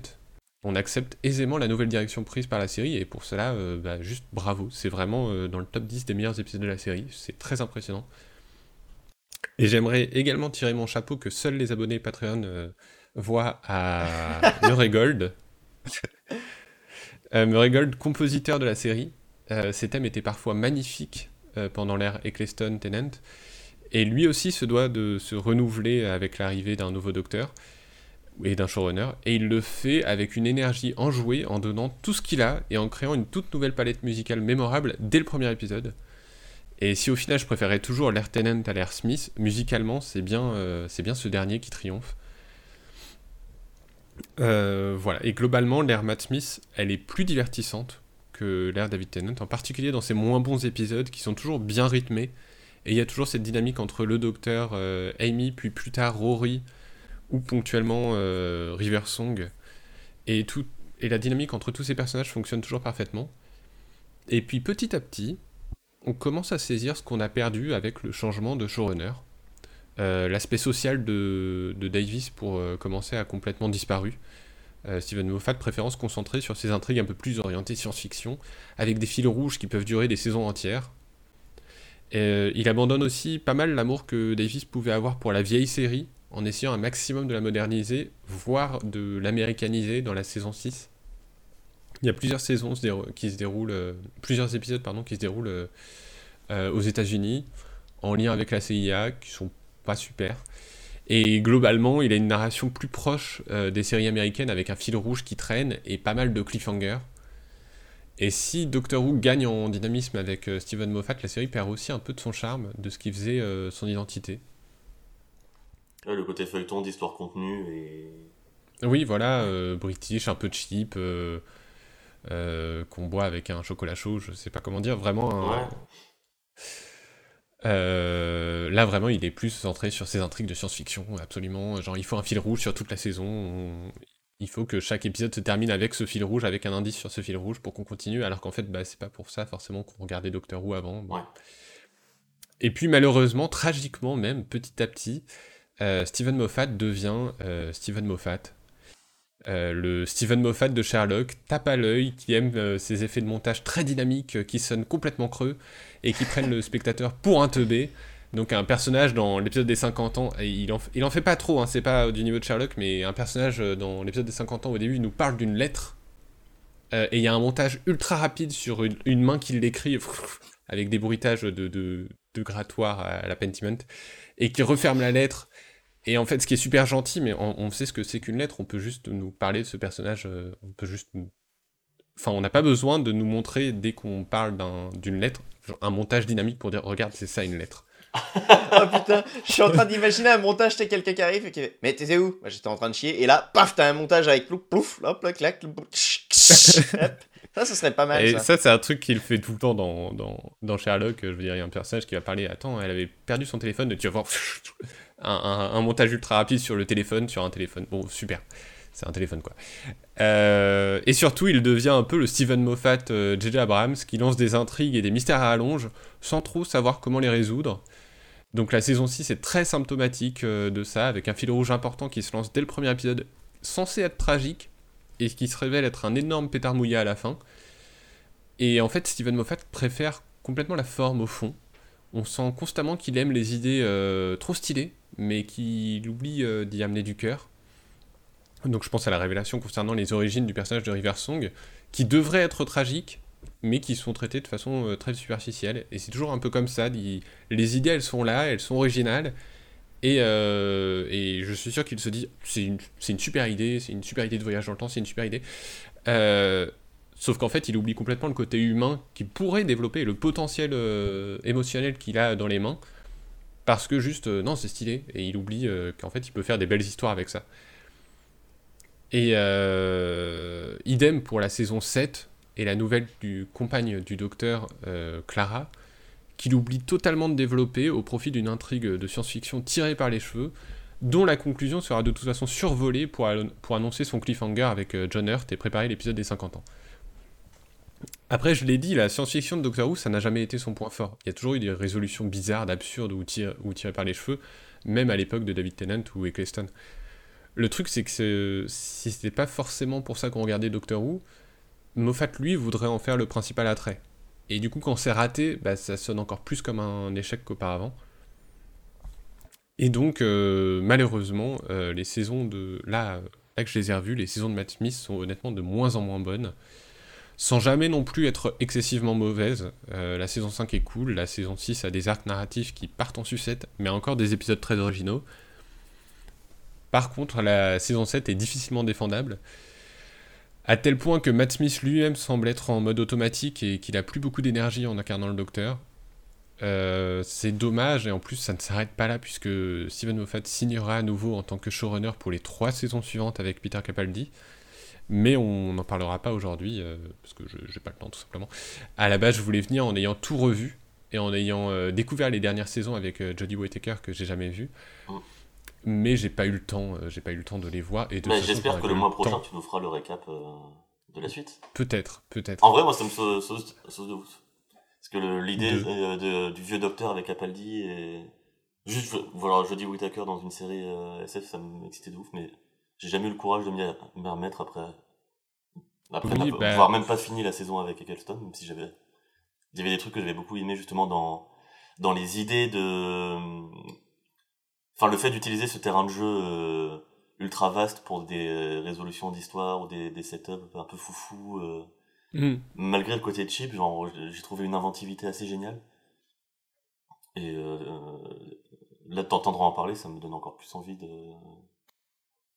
Ouais, ouais, ouais. Après, voilà, Doctor Who, c'est aussi, euh, bah, c'est aussi des, toujours des, des résolutions avec des aliens et des monstres. Ce qui est un peu dommage parce que, en fait, c'est un, voya- c'est un, enfin, c'est un personnage qui voyage dans le temps, donc on pourrait avoir d'autres concepts Ouais. que juste finir avec des aliens. Mais, euh, mais bon, malgré tout, euh, voilà, si on accepte aussi ce postulat, ça marche bien. Mais bon, voilà, là, j'aurais pas eu le temps et je sais pas si j'aurai le temps de. Ou l'envie, peut-être dans prochain, un mais an. dans deux ou trois mois. Oui, voilà. Euh, Ça, toujours est-il que pour finir, pour finir sur une bonne note, Tu fais un peu comme euh, Steven Moffat, tu crées un fil rouge euh, et, et tu le résoudras à la rage dans, dans des épisodes. Oui, bon, c'est pas bien. Voilà. Euh, pour finir sur une bonne note, quand même, euh, l'ère Matt Smith se terminera plus ou moins bien, mais on aura quand même droit euh, à un avant-dernier épisode que j'ai évoqué, à savoir l'épisode spécial des 50 ans, qui est une étonnante réussite. Loin des moffateries qu'on s'est tapées dans la saison, il brille par la modestie de son intrigue et réussit à célébrer joyeusement la série en faisant revenir David Tennant. Et c'est un régal de le voir reprendre son rôle toujours aussi à l'aise et interagir avec Matt Smith, en plus de m'offrir une très bonne conclusion pour cette chronique. Euh, je suis bon voilà, je suis pas tendre avec euh, les dernières saisons, enfin les dernières saisons que j'ai évoquées. Il y en a combien Mais, de- euh, de, saisons avec Matt Smith? Il y en a trois. Il y a trois la saisons saison avec. 8, quoi. Euh, ça finit à la saison 7, Matt Smith. Enfin, ça finit avec la saison 7. 5, 6, 7. Oui, oui, 3.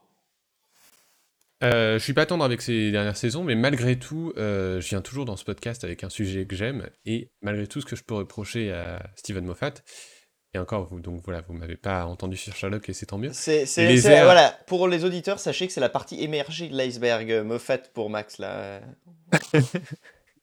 Mais c'est c'est terrible parce que vraiment Steven Moffat dans l'ère euh, David Tennant quand il est scénariste et pas showrunner, c'est vraiment lui qui fait les meilleurs épisodes. Et à chaque fois qu'il y a un épisode écrit par Steven Moffat à cette époque, on est genre trop content. Euh, donc oui, c'est un peu dommage. Mais, euh, mais malgré tout, les airs Eccleston, Tennant et Smith sont des périodes que j'ai aimées et que j'aime toujours, euh, pour lesquelles j'ai toujours beaucoup d'affection. Même s'il y a des trucs que j'aime moins, quoi. Mais c'est pareil au- aussi pour les, certains épisodes avec David Tennant.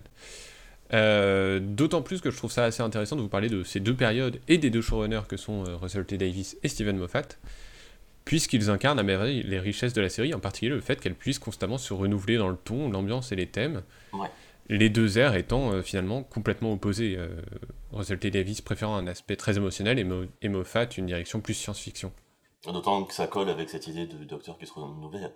Voilà. Et que ça permet à la série une long- longévité quasiment assurée, quoi. Tant que, tant que des gens seront là pour la regarder, il n'y aura jamais de panne créative en soi, quasiment. Tu auras tout le temps Ouais, des c'est ça. nouveaux, C'est des nouveaux sangs à, à jeter sur Doctor Who. Allez, écrivez des Mm. trucs, vous. Ok. c'est c'est c'est ouais, c'est un concept qui fait un peu rêver. Oui, je suis d'accord. euh. Ouais, en plus, ouais, il y aura toujours des gens qui seront excités d'aller bosser dessus, donc euh, Mm. c'est trop bien. Bah, sachant que ouais, ça te permet une liberté quasi infinie dans la création.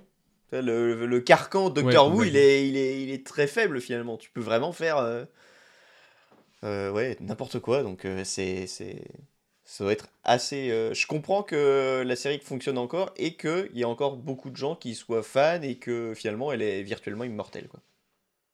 Ouais. Et c'est pour ça aussi, du coup, que j'aime euh, l'épisode des 50 ans, euh, qui réussit plus ou moins à réconcilier ces deux univers, ces deux types euh, d'écriture. Euh, donc voilà, peut-être dans un an, euh, reviendrai-je vous parler des airs Capaldi et Whittaker, mais pas tout de suite.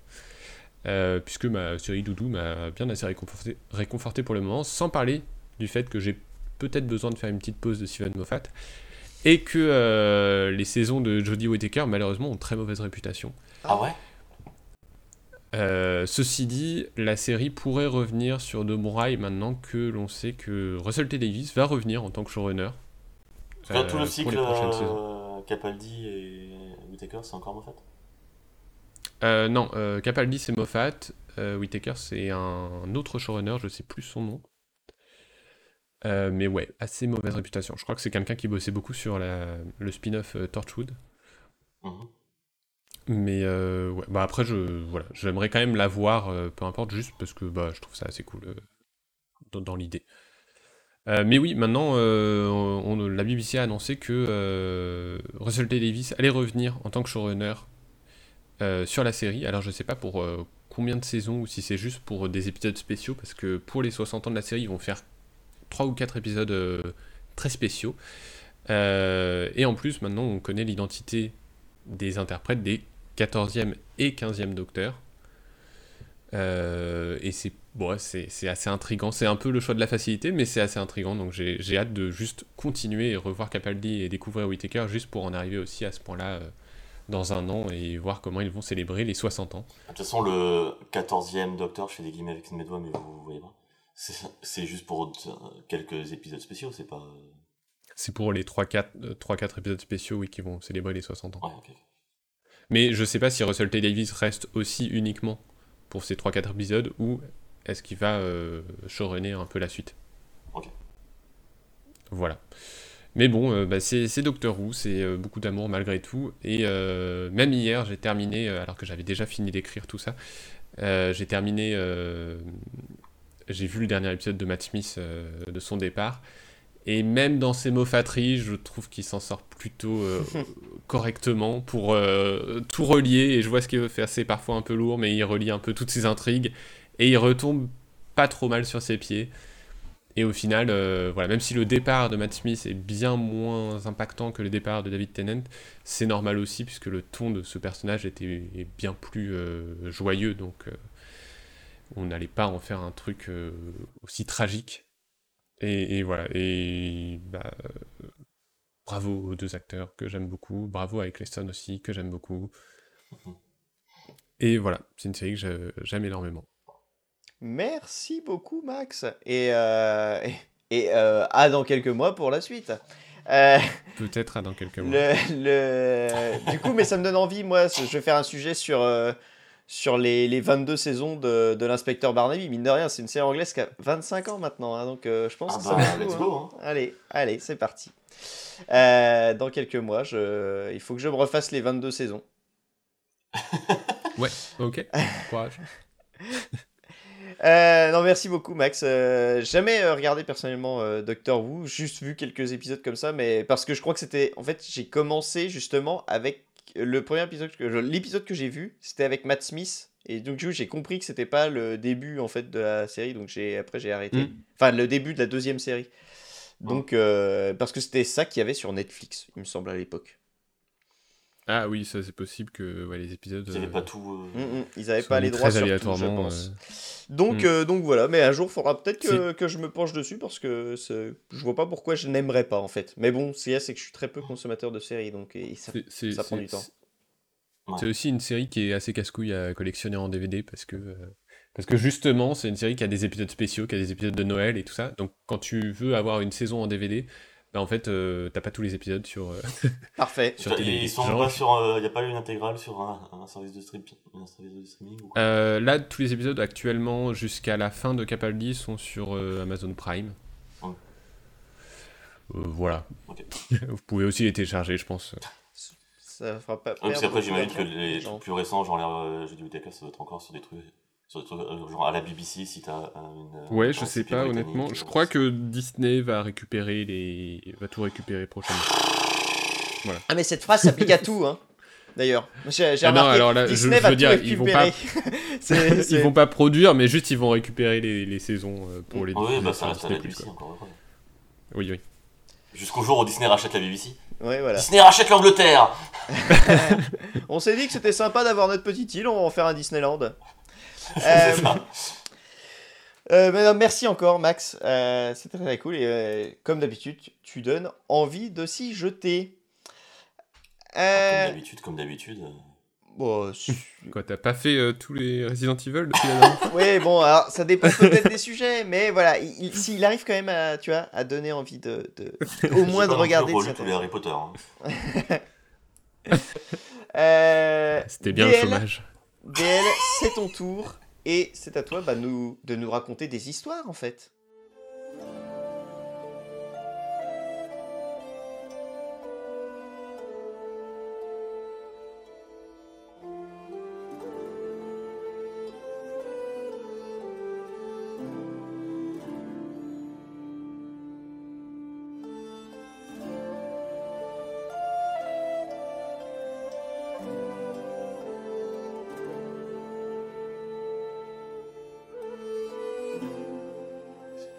Puisque Truff a parlé de, de, chôm- de chômage, je vais parler vraiment de bons gros jeux de chômeurs. Ou de journalistes de jeux vidéo. Euh, ouais, non, on, on a commencé euh, le Club Moutarde avec cet arc de euh, DL n'aime pas les JRPG et le tour par tour. Et au final, bah, aujourd'hui ça va. J'ai guéri. appris. Ah non, pardon. Non, j'ai appris à en aimer certains, à comprendre ce que, ce que je viens chercher dans un JRPG et ce que je viens, ce que j'aime dans le genre, etc. Donc c'était très cool. Et euh, j'ai envie de continuer à tout aimer parce qu'aimer des trucs c'est cool. En tout cas, à apprendre à aimer, comme disait. euh, Ah non, ah non, non, non, non, non, non. Si, Pas, aussi. pas cette je l'ai référence. plus. Non, non, mais je le dirai Bah, pas. tant pis, je le dirai pas. Voilà. Pour, Ouais, euh, merci. Il y a de la... Oui, il y a de la censure. Oui, il y a de la censure. Et alors? Bon, c'est pas la censure, c'est de. Ah si, si, moi si tu dis le nom, je le, je le coupe au montage. hein. Euh, bref, voilà, j'avais envie de, euh, de me jeter dans un autre genre de jeu qui me fascinait, mais aussi me terrifiait. Euh, des jeux où juste tu cliques et après tu vas raconter tes parties à tes potes et, ça a l'air incroyable. Tu vas dire que ouais, je suis reine d'Autriche et j'ai mangé le peuple ou j'ai des nains bourrés qui ont euh, renversé euh, des, des dieux ou bref.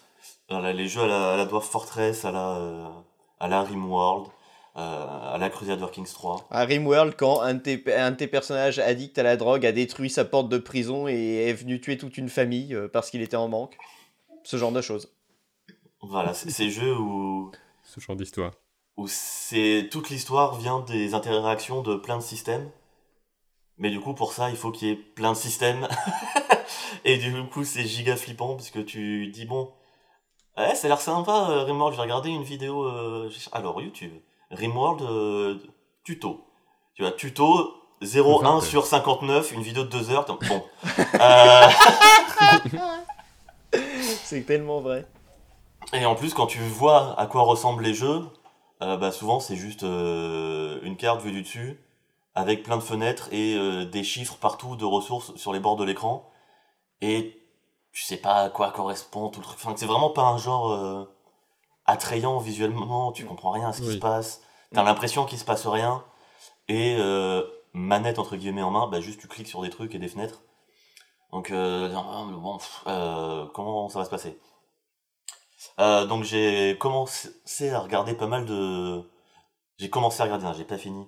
Euh, des vidéos de, je vais me dire, tiens, euh, allez, euh, Rimworld, euh, Crusader Kings 3, euh, Dwarf Fortress maintenant qui est sorti en version avec des graphismes, donc peut-être que ça me donne envie aussi de m'y remettre. Oui, voilà, d'ailleurs, tu, tu disais qu'en effet, dans le genre de jeu, les graphismes sont tout- souvent très sommaires. Dwarf Fortress, qui est presque, enfin, qui est années, considéré comme, euh, voilà, considéré comme un des meilleurs du genre. Voilà, pendant des années, c'était de l'ASCII, donc euh, juste des caractères Mais textuels. en couleur Ouais, voilà. Après, il y avait des modes pour voilà rajouter un peu de couleur et tout, mais c'était, enfin, voilà, c'est, plus que sommaire. Voilà, c'est rugueux. Euh, et du coup, je me dis, bon, par où commencer? Et euh, Steam m'a envoyé un mail, comme il Oh. le fait un peu trop souvent, en disant Hé, ce jeu de ta liste de souhaits est en solde, et c'était War Tales. Hmm. Et euh, je me dis, Hé, ça peut être un bon début. Euh, en termes d'échelle, voilà, de pas partir sur une colonie, euh, l'Europe, un empire euh, spatial ou quoi, euh, parce qu'il y a Star Sector aussi qui me fait beaucoup envie. Euh, bref, je suis vraiment dans la merde. Euh, coup, Ouais, la merde, non, ouais, peut-être euh, juste une compagnie de 5-6 persos, euh, ça peut être sympa. Euh, donc du coup, pour faire court euh, sur War Tales, réécoutez le podcast où Fouad nous parle de Battle Brothers. Mm. C'est pareil mais en joli.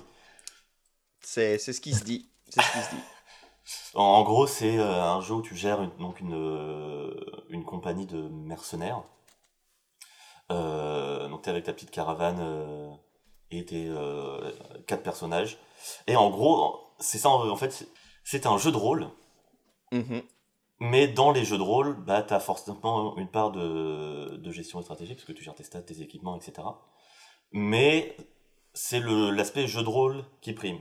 Et euh, c'est ça qui m'a attiré en premier lieu vers ça, parce que bah, les jeux de rôle, j'aime bien. Euh, et au final, c'est un peu un, un genre de Divinity Original Sin, mais pas, où il n'y a pas forcément d'histoire, et l'histoire, c'est toi qui vas te la créer un petit peu en interagissant avec l'univers C'est ça. et en, en- avec les comment les autres autour de toi vont interagir aussi avec des systèmes de factions un peu à la Fallout euh, pour être grossier. C'est ça. Grossièreté. Mm. Et euh, enfin, c'est typiquement quand, que- quand tu dis ouais, c'est les histoires, c'est toi qui te les crées, c'est totalement ça. Et euh, bah, c'est typiquement le genre de jeu qui va te, te- où tu vas t'attacher à certains de tes personnages. Euh, Et t'en viens même des fois chez euh, dans, dans Battle Brothers, du coup, euh, euh, t'as un personnage que t'as depuis très longtemps et là qui chope une blessure et il te devient, il devient vraiment genre il perd un bras. Euh, il devient vraiment inefficace en combat et tu vas même pas le virer de ta compagnie parce que bah, c'est lui, tu peux pas Tu l'aimes trop quoi. tu, tu peux pas lui faire ça, tu peux pas lui dire bah non, maintenant que tu me sers plus à rien, euh, dégage. Non, tu, tu le gardes et juste il combat plus et juste il te coûte des sous et de la nourriture et tu le gardes. Donc voilà. Mais c'est justement c'est un des, des biais qu'utilise ce, ce genre de jeu-là pour nous, nous faire nous attacher à nos, à nos petits personnages. euh. Déjà, le fait qu'on les customise à fond, il n'y a de, a pas de preset. C'est juste, ben, on doit leur donner leur nom, euh, créer leur classe, leur équipement, etc. Et le fait que, co- comment faire pour créer des, des histoires avec des mécaniques de jeu? Bah, ce côté où tous tes choix vont avoir un impact et t'as pas la, la, liberté de euh, revenir en arrière. Enfin, tu peux si tu coches des modes euh, genre option facile ou quoi pour euh, Mm. te familiariser avec les mécaniques, mais ces jeux sont pensés pour que t'aies qu'une seule save et si à un moment t'as une couille qui t'arrive, bah, c'est là en fait où le jeu commence et l'histoire va se créer. Mhm. Parce que c'est là où tu vas trouver, ok, comment utiliser toutes ces mécaniques qui sont dans le jeu pour m'en sortir, pour faire avec, ou pour, comme tu disais, continuer à me me mettre dans la merde, parce que j'ai pas envie de me sacrifier de euh, mon perso qui a été un giga bourrin euh, pendant mes dix premières heures de jeu, euh, que j'ai nommé capitaine. C'est lui en plus qui fait la meilleure bouffe quand on se repose au camp et qui permet à tout le monde d'être heureux. Et en plus, il s'entend super bien avec euh, mon archer et qui fait des coups critiques parce qu'il s'entend bien avec lui, tu vois. Et t'as tout ce truc où euh, tu vas créer de la personnalité à tes, tes petits personnages juste par les mécaniques, par les interactions. Mm. Et c'est ça qui va leur donner de, du corps. Et quand tu vas être dans la merde, bah tu vas vraiment, attends, par espace, pause, qu'est-ce que je fais? Que- Qu'est-ce que qu'est-ce que je priorise? Et t'as vraiment ce côté putain non tout. Et c'est assez kiffant. Et, et, euh, et c'est vrai que Wartel, je suis pas mal tombé dedans. Euh, D'autant qu'en plus c'est un jeu qui lui pour le coup est vi- visuellement assez attra- attrayant. il est vraiment assez joli. Il y a une patte. euh, Ça me donne bien envie, moi, visuellement. Ouais, ouais, ouais. C'est assez léché visuellement. T'as une esthétique un peu à la The Witcher 3, euh, de vieille peinture hollandaise dans, dans les couleurs, etc., avec les, les lumières qui ressortent. Euh, et le parallèle avec The Witcher 3 ne s'arrête pas là, parce qu'il y a une musique, c'est littéralement euh, le thème des plaines de Vélène. Enfin, c'est vraiment. Euh, tu l'écoutes, en attends, je- la première fois que la musique a pop, j'ai cru que j'avais lancé euh, Spotify par erreur avec mes, avec mes touches multimédia de mon clavier, que ça va me lancer l'OSC de Witcher 3. Euh, et du coup, en termes d'ambiance, il y a un côté un peu doudou automnal, donc qui colle très bien à la période. Et euh, en termes de gestion, de ressources, etc., ça reste assez limité en soi. Euh, tu croules pas sous les mécaniques à dormir debout, etc. Euh, les, différents choix dont tu vas disposer pour personnaliser tes personnages vont arriver au fur et à mesure euh, de l'aventure. Tu vas pas être jeté euh, dans un gigantesque tableur Excel avec plein d'infobules et un tutoriel qui, qui va durer 5 heures et tu vas rien comprendre. Mm. C'est pas un jeu paradoxe, voilà, c'est ça que je, que je veux dire. Et- Euh, Et là, enfin, ce qui, je pense, simplifie son approche, c'est que tu gères directement les personnages. Tu vraiment, tu prends oui, les tu les eux, contrôles directement. tu les contrôles, alors que bah, dans un paradoxe, euh, tu vas essayer de faire qu'ils prennent cette décision-là, mais il y a toutes les chances que ça ne réussisse jamais. Bah, t'as ce truc, ouais, soit dans euh, un Rimworld, etc., où tu vas essayer, dans un Rimworld ou un Dwarf Fortress, ou d'autres jeux du genre, où tu vas contrôler des petites IA. Mm. Donc, tu vas euh, gérer leurs paramètres et tu vas essayer de faire en sorte qu'ils fassent ce que tu veux qu'ils fassent. Et dans, pour prendre l'exemple d'un Crusader Dock X3, qui est l'autre jeu dans lequel je me suis lancé après, euh, j'aime les grandes marches. Euh, tu joues, ça reste, mais ça reste un jeu de rôle Crusader Kings 3, c'est Oui. ça aussi, pour ça aussi que je me suis jeté dedans. Euh, Ah bah, t'as des stats pour ton perso, hein. Ça, tu, tu, c'est un jeu de rôle et tu joues vraiment ton régent. Et, et quand ton régent meurt et que tu dois jouer la succession, bah tu dois jou- jouer de manière complètement dif- différente parce que c'est pas du tout le même personnage. Mm. Et du coup, les actions que tu vas entreprendre pour euh, gérer ton, ton royaume, ton duché, ta baronnie, et- etc., bah, ça va dépendre des, autres personnes qui auront les pouvoirs. Mm. Et donc, c'est. C'est là, où, justement, comme tu le disais, Fouane, où War Tales, t'es plus en contrôle. Parce que, bah, euh, oui, tu restes en contrôle, euh, même si t'as une petite notion de GD dans les combats, etc. On n'est pas non plus sur, sur des trucs euh, injustes à la XCOM où euh, 98% de chances de toucher, tu rates. Euh, Tu rates trois fois. J'ai jamais, j'ai jamais eu de sensation d'injustice, d'injustice dans, dans War Tales. Mm. Et euh, même quand il m'arrivait des coups, j'étais en mode, oui, ben c'est pas- Enfin, j'ai un peu cherché la merde aussi. Et du coup, c'est excitant. euh, c'est excitant. Euh, et en plus, alors, pour le coup, euh, War Tales est un jeu qui est encore en early access. Euh, même si C'est ça vrai. fait quelques temps maintenant qu'il est en early access, ça devrait pas tarder à sortir. Euh, c'est un jeu français de chez euh, Shiro Games, euh, un studio bordelais, je crois. Euh, le studio qui avait fait Northgard, un jeu de stratégie chez les Vikings, qui était aussi très joli. Et on retrouve un peu ce- cette patte esthétique, euh, notamment dans. Il y a un côté un peu brossé dans les textures, je trouve, euh, que je trouve très joli. Yep. Non, ouais, c'est vrai que War Tales a de la gueule. Souvent, euh, c'est un conflit qu'on a régulièrement à la maison. euh, avec il, ouais, il me dit War Tales, c'est comme. euh, c'est donc c'est comme. euh, zut, Battle Brothers. Battle Brothers, mais en plus joli. Je suis mais non, mais Battle Brothers, c'est très joli. Il y a une- Battle Brothers a une esthétique. Après, dire qu'il est joli, bon, voilà. Il a quand même, il a une, di- une direction artistique qui, Oui, qui, oui, qui oui. se tient. Mais après, oui, en effet, euh, dans, il est difficile. Je lui dirai pas devant elle, mais euh, euh, il est difficile de dire que Battle Brothers est plus joli que. War Tales est vraiment très très beau. Oui, c'est vrai.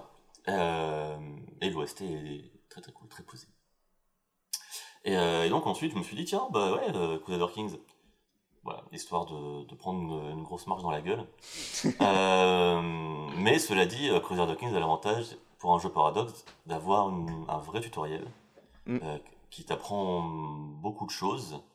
euh, dans lequel tu peux prendre le temps et son petit système d'info d'infobulle qui est bon faut quand même prendre des petites notes et et être un, un peu au fait des systèmes féodaux Un vrai tutoriel du coup qui, est- qui j'imagine est assez long, mais euh, est-ce... Enfin, moi je sais que c'est le cas avec les tutoriels trop longs, genre, t'en as pas marre à un moment, t'as pas envie de jouer? Alors, en fait, le, Euh, le tuto justement, est il te une laisse partie. jouer. Ouais, le tuto est une partie. En fait, c'est le tutoriel, tu lances une partie et il te dit, bon, tu vas jouer euh, ce mec-là dans le duché de, de Munster. Donc déjà, j'étais très content euh, parce que le Munster est un très bon fromage. Euh, maintenant, j'ai envie de me faire une Munstiflette, c'est terrible. Et euh, il t'explique du coup quelques petits trucs et à à chaque fois qu'il t'explique, il dit, bon, clique là, clique là, ça fait ça. Et il te- souvent, il te dit, euh, euh, là, on va, va, hum, mettre le doigt juste sur un aspect, de, mettons, de ta, fiche de, per- de ta fiche de personnage pour faire le choix. Mais prends le temps de regarder, et tu peux regarder, ça va te lancer d'autres infobules, etc. Il te laisse prendre le temps de regarder, et t'es pas, c'est pas non plus ces tutos où t'es en mode, tu peux cliquer que sur là où tu dit de cliquer. Ouais, ouais. Oui. Non, c'est très très peu Euh, dirigiste. Tu peux hein. euh, chercher d'autres trucs, etc. Voilà, c'est très, peu- très peu di- dirigiste. Juste, tu dis, eh, tu peux faire ça. Et même toi, tu peux dire, ouais, j'ai compris, fous-moi la paix, passe à la- au chapitre suivant, euh, ou leçon suivante, il te dit. Euh, et une fois qu'il a fini de te présenter des trucs, te dit, bah vas-y, continue ta, part- ta partie, euh, qui a priori plutôt bien démarré parce que tu as suivi les conseils du jeu. Et après, au fur et à mesure, parce que le, justement, le tuto est pas assommant, parce qu'il te présente pas non plus tous les concepts, Mm. euh, et au fur et à mesure que tu joues, euh, euh, que tu vas un peu avancer, etc., il va te lancer d'autres petites euh, bulles du tuto, en mode, ok, bon, là, tu vas bientôt mourir, euh, on va te présenter le système de succession pour gérer ta dynastie, etc. Et là, et au fur et à mesure de ta partie, il va te présenter, en gros, il va te tutorialiser ce dont tu as besoin à chaque fois. Et euh, au pire, euh, tu peux toujours aller euh, approfondir certains aspects sur YouTube, etc. Mm. T'as de quoi faire. Et comme, comme tu le disais, DL, c'est quand ça devient le souk que ces jeux-là prennent vraiment toute leur ampleur. Et dans Crusader Kings, bah, la première fois que ça devient le bordel, c'est ta première succession, parce que là, tu te rends compte que tu vas tout perdre. Oui, ouais, typiquement. euh, Globalement, c'est alors, il a quoi mon succès? Comment ça, il a un comté? J'avais un royaume, qu'est-ce que c'est que ces conneries? Ah bah oui, c'est divisé entre mes 8 enfants. Non C'est un peu ça. Moi, j'ai, euh, j'ai, j'ai commencé beaucoup de parties euh, pour comprendre beaucoup de choses. Ouais. Euh, bah, notamment ma partie, euh, voilà, ma partie futo. Euh, je l'ai commencé, j'étais en mode, ok, je vais essayer maintenant de commencer un truc. Euh... Je me suis dit, bon, j'ai envie de jouer en France euh, parce que les trucs en gaélique, euh, avec Oui. ma mémoire des noms photographiques, j'ai l'impression que tout se ressemble. Euh, c'était un peu euh, complexe d'être, euh, de se familiariser avec tous ces concepts de baronnie, duché, machin, avec leurs termes. Euh, donc bon, je me suis dit, bon, je vais, je vais jouer un truc en France. Et au final, après genre euh, 10, 10 ans de règne, euh, mon roi s'est fait assassiner dans son sommeil. Euh, et donc j'ai vu dans ma succession que le royaume de Francie occidentale était maintenant euh, recouvert par l'Aquitaine et que moi j'avais plus rien. Donc bon, euh, je vais recommencer une nouvelle partie. La, la- la France, alors c'est un peu frustrant pour nous Français, la France dans Crusader Kings 3, euh, C'est le Delbord. c'est ultra compliqué. C'est-à-dire que tu, en tant que joueur euh, débutant, euh, je vous conseille pas de point de départ de la France parce que c'est trop chaud. C'est-à-dire que si tu veux t'étendre, eh ben, tu vas en chier des ronds de chapeau. Les gros joueurs, je suppose, y arriveront sans trop de difficultés, mais euh, quand tu commences, c'est un bordel. C'est comme le poulet. Bah, historiquement, c'est un bordel aussi. Oui, non, mais voilà. Mais oui, ça- les, non, les mais, points de départ de Crusader Kings 3 sont euh, Voilà. historiquement accurate. À Et chaque à fois part- que tu commences, Par, contre, à partir du moment où tu commences à jouer, euh, là tu peux un peu dévier. Oui, là tu changes. Mais bon, prendre euh, et vouloir euh, faire que le duché de Bourgogne envahisse le monde, bah voilà, c'est compliqué. C'est compliqué. Bah, figure-toi que c'est ce que j'ai voulu faire la toute toute première fois que j'avais joué quand ça c'est arrivé sur le Game Pass. Euh, bon. voilà, c'est ça. Ah oui, autre point positif, Euh, le jeu est sur le Game Pass. Alors, euh, moi j'ai un peu fait le, le kéké. Euh, je me suis pris euh, le jeu et tous ses DLC parce que bah, c'est un jeu paradoxe. Ah. Donc qui dit paradoxe dit masse de DLC.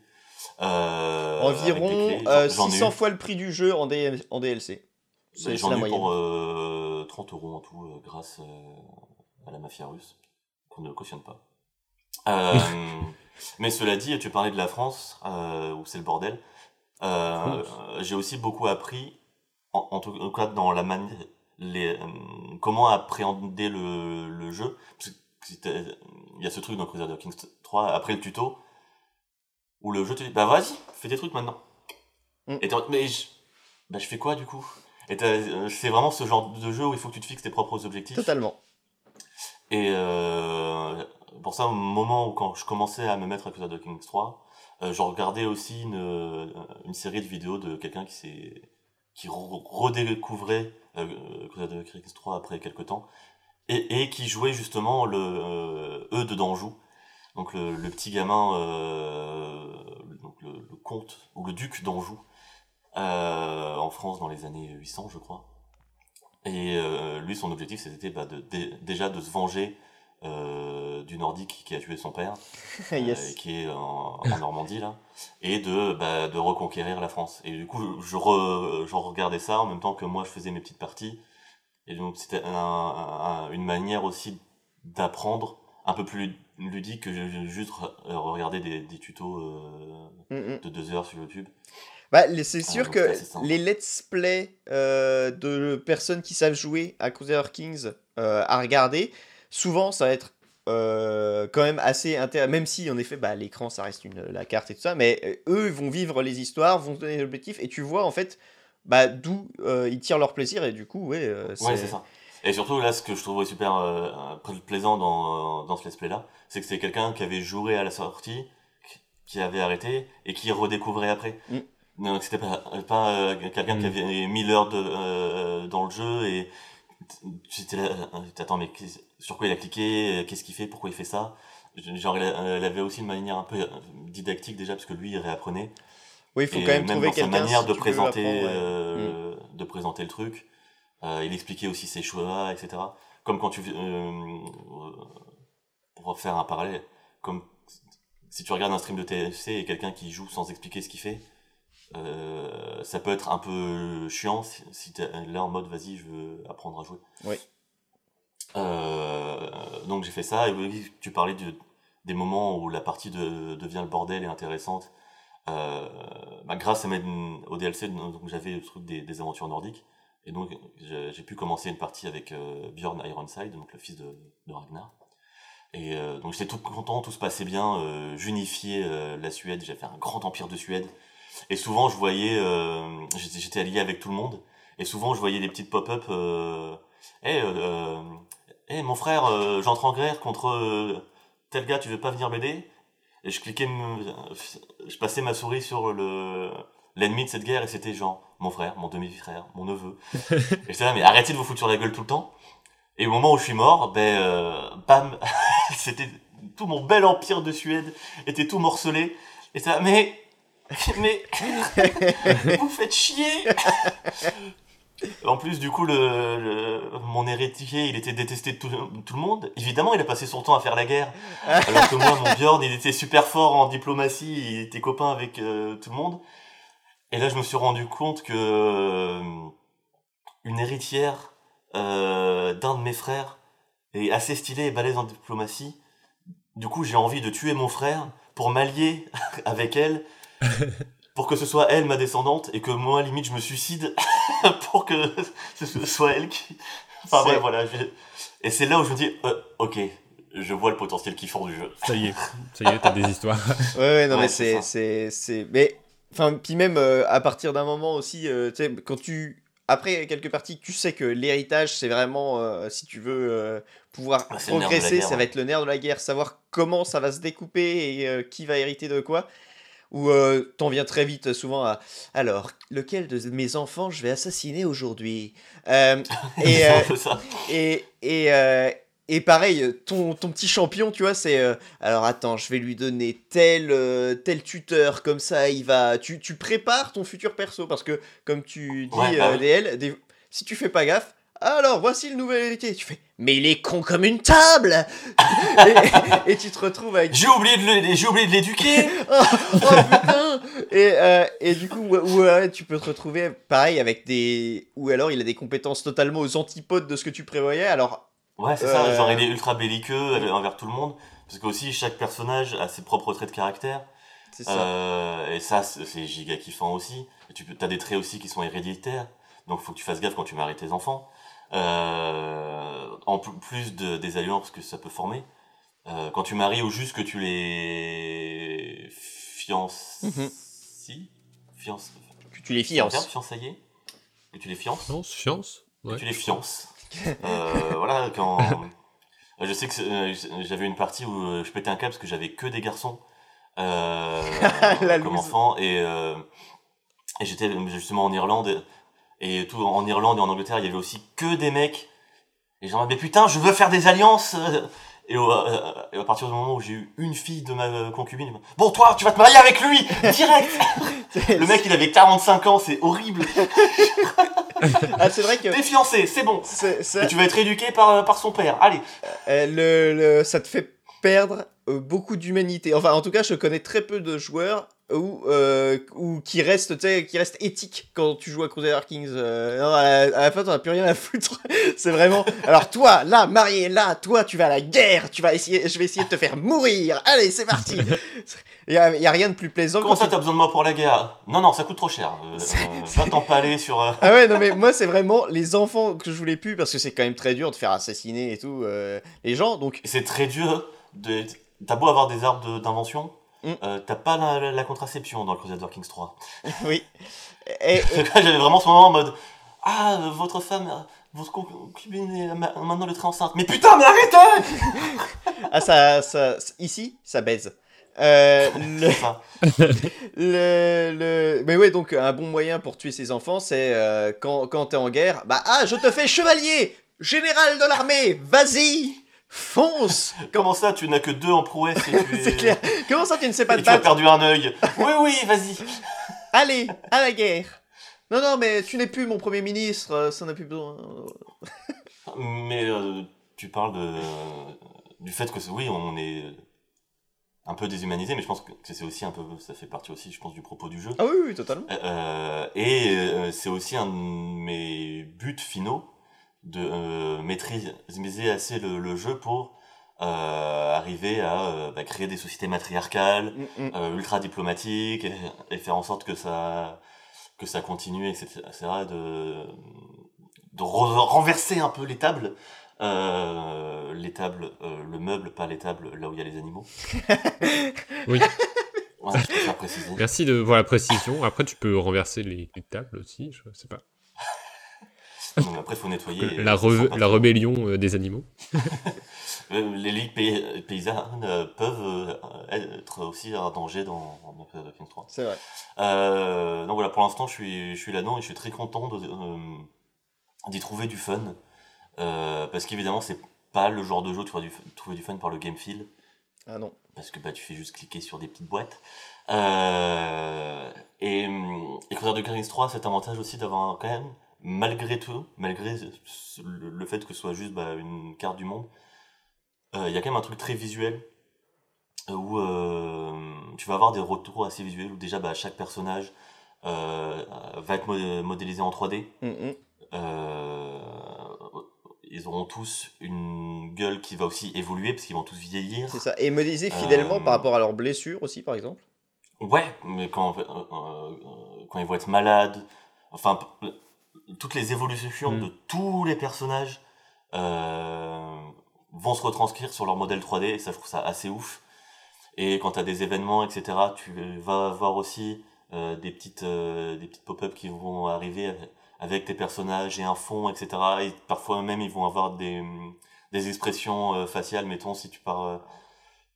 si tu organises une grande chasse et que, tu- que ton régiment va, va, euh, se retrouver face à un, à un- à un gros ours ou quoi, tu vas le voir euh, avec son armure, va avoir une tête en mode Oh mon dieu, je, je suis dans la merde, je vais mourir. Euh, Et ça et peut coup, arriver.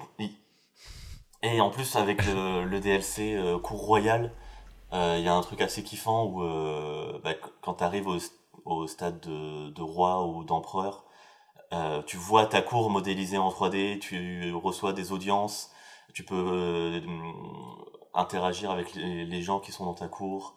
Euh, tu peux décorer aussi ta cour euh, avec les, artef- les artefacts que tu vas pouvoir euh, euh, trouver juste en, avec des conquêtes, etc. Mm. Et donc je trouve que pour un jeu qui est quand même un jeu qui est juste où c'est un gigantesque tableur Excel déguisé en carte euh, je trouve qu'il arrive à te donner beaucoup de personnalité quand même à tes personnages à tes choix etc et à ta famille Oui, Et il juste laisse pas tout que- à l'imagination euh, malgré tout. bah t'as une part d'imagination mais le jeu t'aide dans ça Ouais. je trouve Euh, Là où Dwarf Fortress t'aidait pas du tout. Ouais, voilà. Et même des trucs à la, à la Rimworld ou quoi, où ça reste quand même un peu aride, Ah, même, ouais. visuellement. Ouais, ouais. Mm. Et ça va être euh, juste, tu, tu vois que les, tes, tes petits personnages, tes petits colons, bah, c'est des mélanges d'assets. Genre, t'as euh, 50 coupes de cheveux, 50 visages, etc. Et, euh, Enfin, tu vois, là, je trouve que. Ouais, t'as beaucoup plus de personnalité. Et, le, en plus, le, euh, le jeu est vraiment pensé pour un peu, pas te prendre par la main, mais en tout cas, euh, limiter le facteur incompréhension euh, et le facteur je sais pas trop quoi faire. Euh, notamment avec il régulièrement en haut de l'écran te mettre des petites bulles en mode donc il se passe ça, il se passe ça, il se passe ça. Euh, en ce moment dans ton royaume, dans ton duché, t'as tant de problèmes. Ouais. Tu peux t'allier avec tant de personnes, T'as aussi les- tant d'enfants qui sont pas mariés. T'as t'as les lignes de il va te succession. donner un peu du grain à moudre. Il te dit euh, ah euh, vous êtes trois, deuxième dans telle ligne de succession ou troisième dans telle Ouais, autre. voilà. Et là tu te dis oh putain ça veut dire que si je tue bidule Peut-être remonter là. je peux je peux choper ce machin. Enfin Ah, où il va t'avertir de trucs genre, hé, là tu peux faire une alliance avec machin, avec machin, avec machin. Et et t'as euh, t'as pas ce truc où, putain, je, je veux faire des alliances, mais je sais pas dans quel menu de sous-menu aller. Juste le jeu va dire, Mm. tiens, tu peux faire ça. À chaque fois que tu peux faire un truc, le jeu va te le dire. Et c'est quand même assez confortable. Euh, ça amène aussi. C'est confortable, mais ça, ça amène aussi un petit problème de. Bah, du coup, je sais pas forcément pourquoi. Genre là, quand j'ai pu unifier toute la Suède, euh, bah, je me doute que c'est parce que mon perso avait des stats en diplomatie de ouf. Mais j'ai un peu cliqué sans réfléchir. à- Le, le jeu me dit, Eh, tu peux t'a- t'allier avec lui? Oui, tac. Et je savais même pas qui c'était, où il était, ni pourquoi. Il y a aussi évidemment un investissement personnel à mettre là-dedans. Euh, mais ça évite le truc de je sais pas quoi faire. Et aussi quand t'as des choix à faire, quand t'as des événements où euh, tu vas avoir trois choix définis, bah, le jeu va te dire si tu choisis ça, t'as tant de pourcents de réussite euh, par rapport à tes stats. Et euh, de base il va se passer ça, si tu réussis il se passe ça, il se passe ça, il se passe ça, et tu sais un peu, tu sais ce qui va se passer en fait, et tu sais du coup comment contrebalancer, etc. Donc les ch- choix que tu dois prendre quand tu as des choix binaires à prendre, genre tu, tu sais ce qui va se passer et tu vas pas forcément te dire ah merde, j'aurais pas dû faire ce choix-là. Si t'as que des mauvais choix, bah t'es en mode ah ok bah là j'ai que des mauvais choix et tu le sais. Et donc ça reste quand même assez confortable d'a- d'avancer même si tu sais que tu vas devoir faire 5-6 parties avant de, prendre le pli et d'avoir une partie où tu vas commencer à, à pouvoir avancer et t'amuser un peu comme tu le veux. Euh, mais j'imagine que le. Enfin, par rapport à.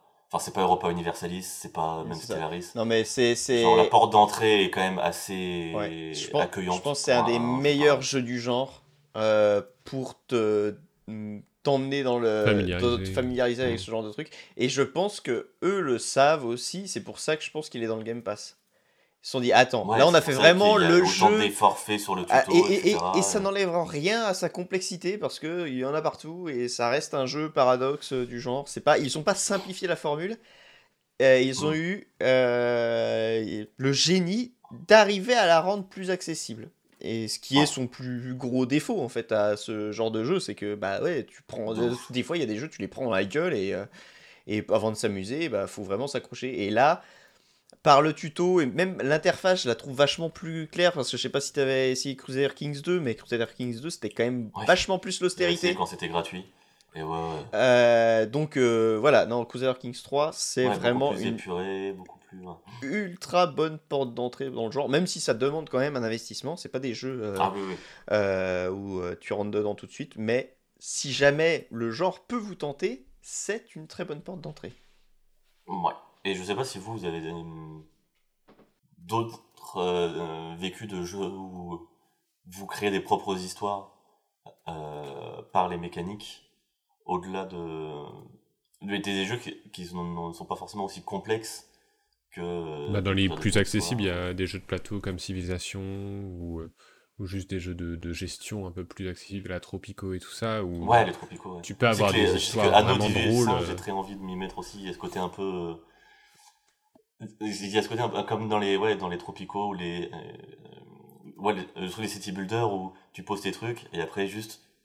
Tu, tu lèves tes mains euh, et tu regardes ta, euh, ta Ouais. ville vivre. Ça, c'est un truc assez plaisant. ouais. Mais les, ouais, les, comme, tu, comme disait Max, les 4X euh, marchent aussi un peu comme ça. euh, même si tu as beaucoup plus de. Enfin.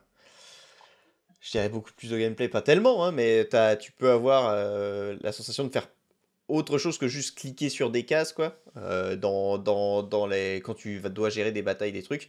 Un jeu d'ailleurs qui a très vite compris ça, euh, que tu te crées tes histoires. Il y a Old World, qui est un 4X, euh, donc dans l'Antiquité. Je sais plus s'il est encore en early access, mais où il a repris des petits morceaux de Crusader Kings à base de tu dois faire des choix pour ton leader. Et ça a des conséquences Ah. sur le reste. Donc euh, il y a des petits morceaux de, de Crusader Kings là-dedans qui sont, euh, qui sont sympathiques. Tu sais qu'il y a Humankind aussi qui est sur le Game, le game Pass. Oui, Humankind. Euh, Oui. J'avais envie de tester aussi.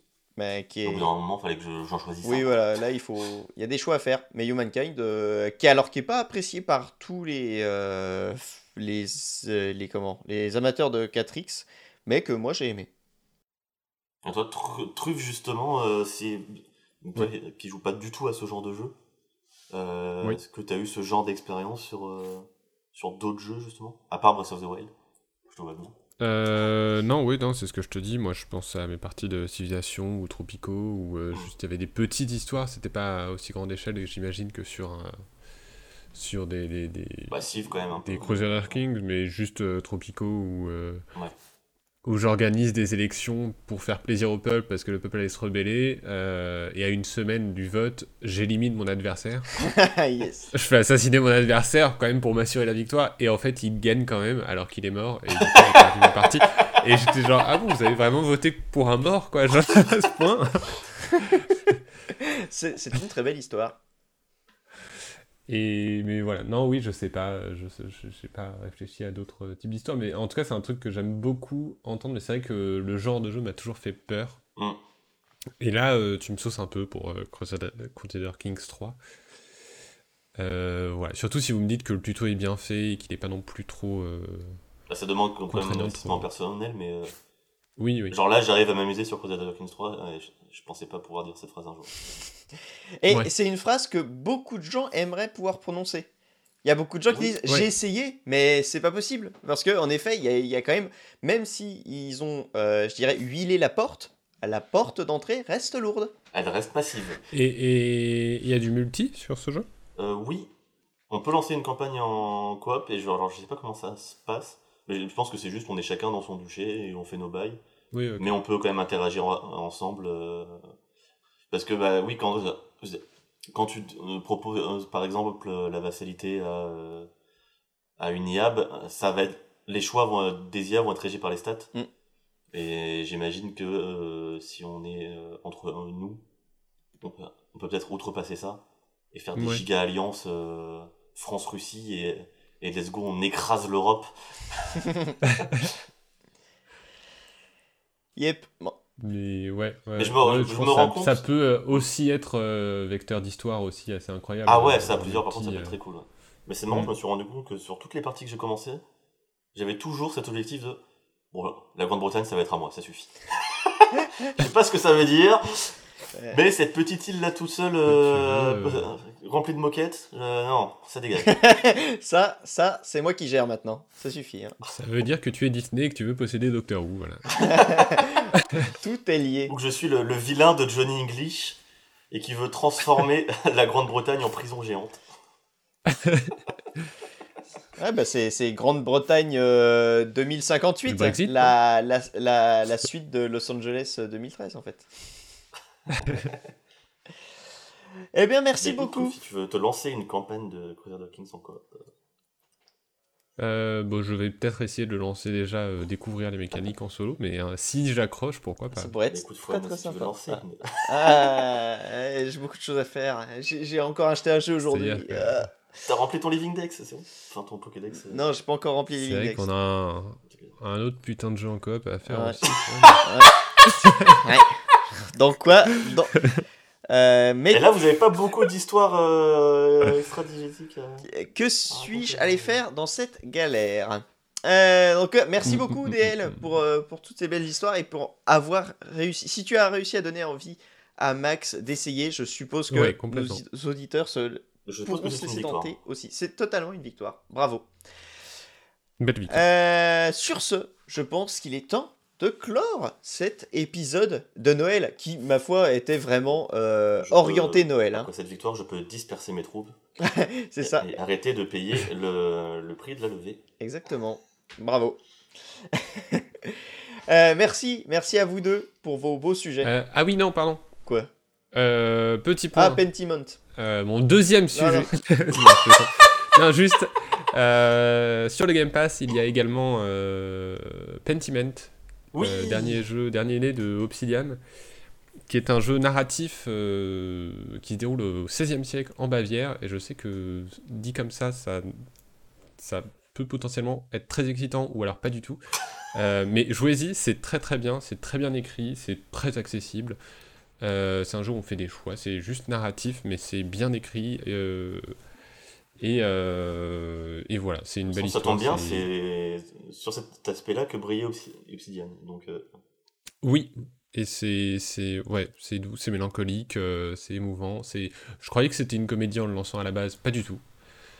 Euh, mais euh, mais par contre, c'est vraiment très très bien. C'est un chouette jeu historique, bien écrit et ouais, encore une preuve, s'il en fallait une, que bah, j'imagine que c'est édité par Microsoft. Je Oui. crois que c'est Bah édité par oui. Microsoft. toute et façon, bah, Obsidian bravo, appartient quoi. à Microsoft. Donc, euh, Oui, oui, oui. Bah bravo, parce que ça fait plaisir, ça fait du bien. Des jeux bien écrits, ça fait du bien. Eh ben allez, on va pouvoir aller retourner jouer à Gotham Knights. Euh, sur ce, C'est là où Paradox, Oh, ils- merde. ils s'emmerdent pas. C'est à nous d'écrire leur exactement. C'est à nous, ouais, c'est ça. On a personne pour écrire. Eh ben voilà, on, on, on, on- on le fait pas. Peut-être que c'est ça aussi qui me plaît, c'est qu'il y a un peu une vague de, de scènes d'impro. C'est vrai. Euh, du coup, merci beaucoup à vous deux euh, pour, Merci vos, vous. pour vos sujets.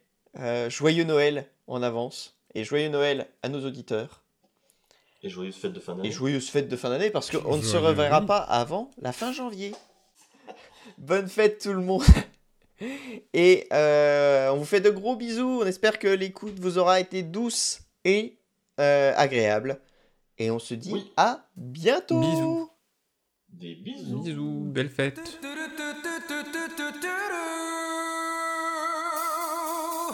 Des moutarde. Des moutarde. Des moutarde.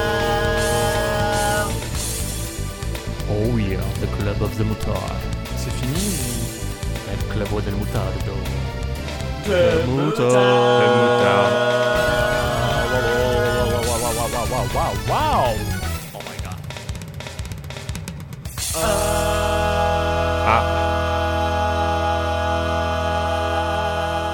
Ah, Belle, belle fête. Le personnage de League of Legends?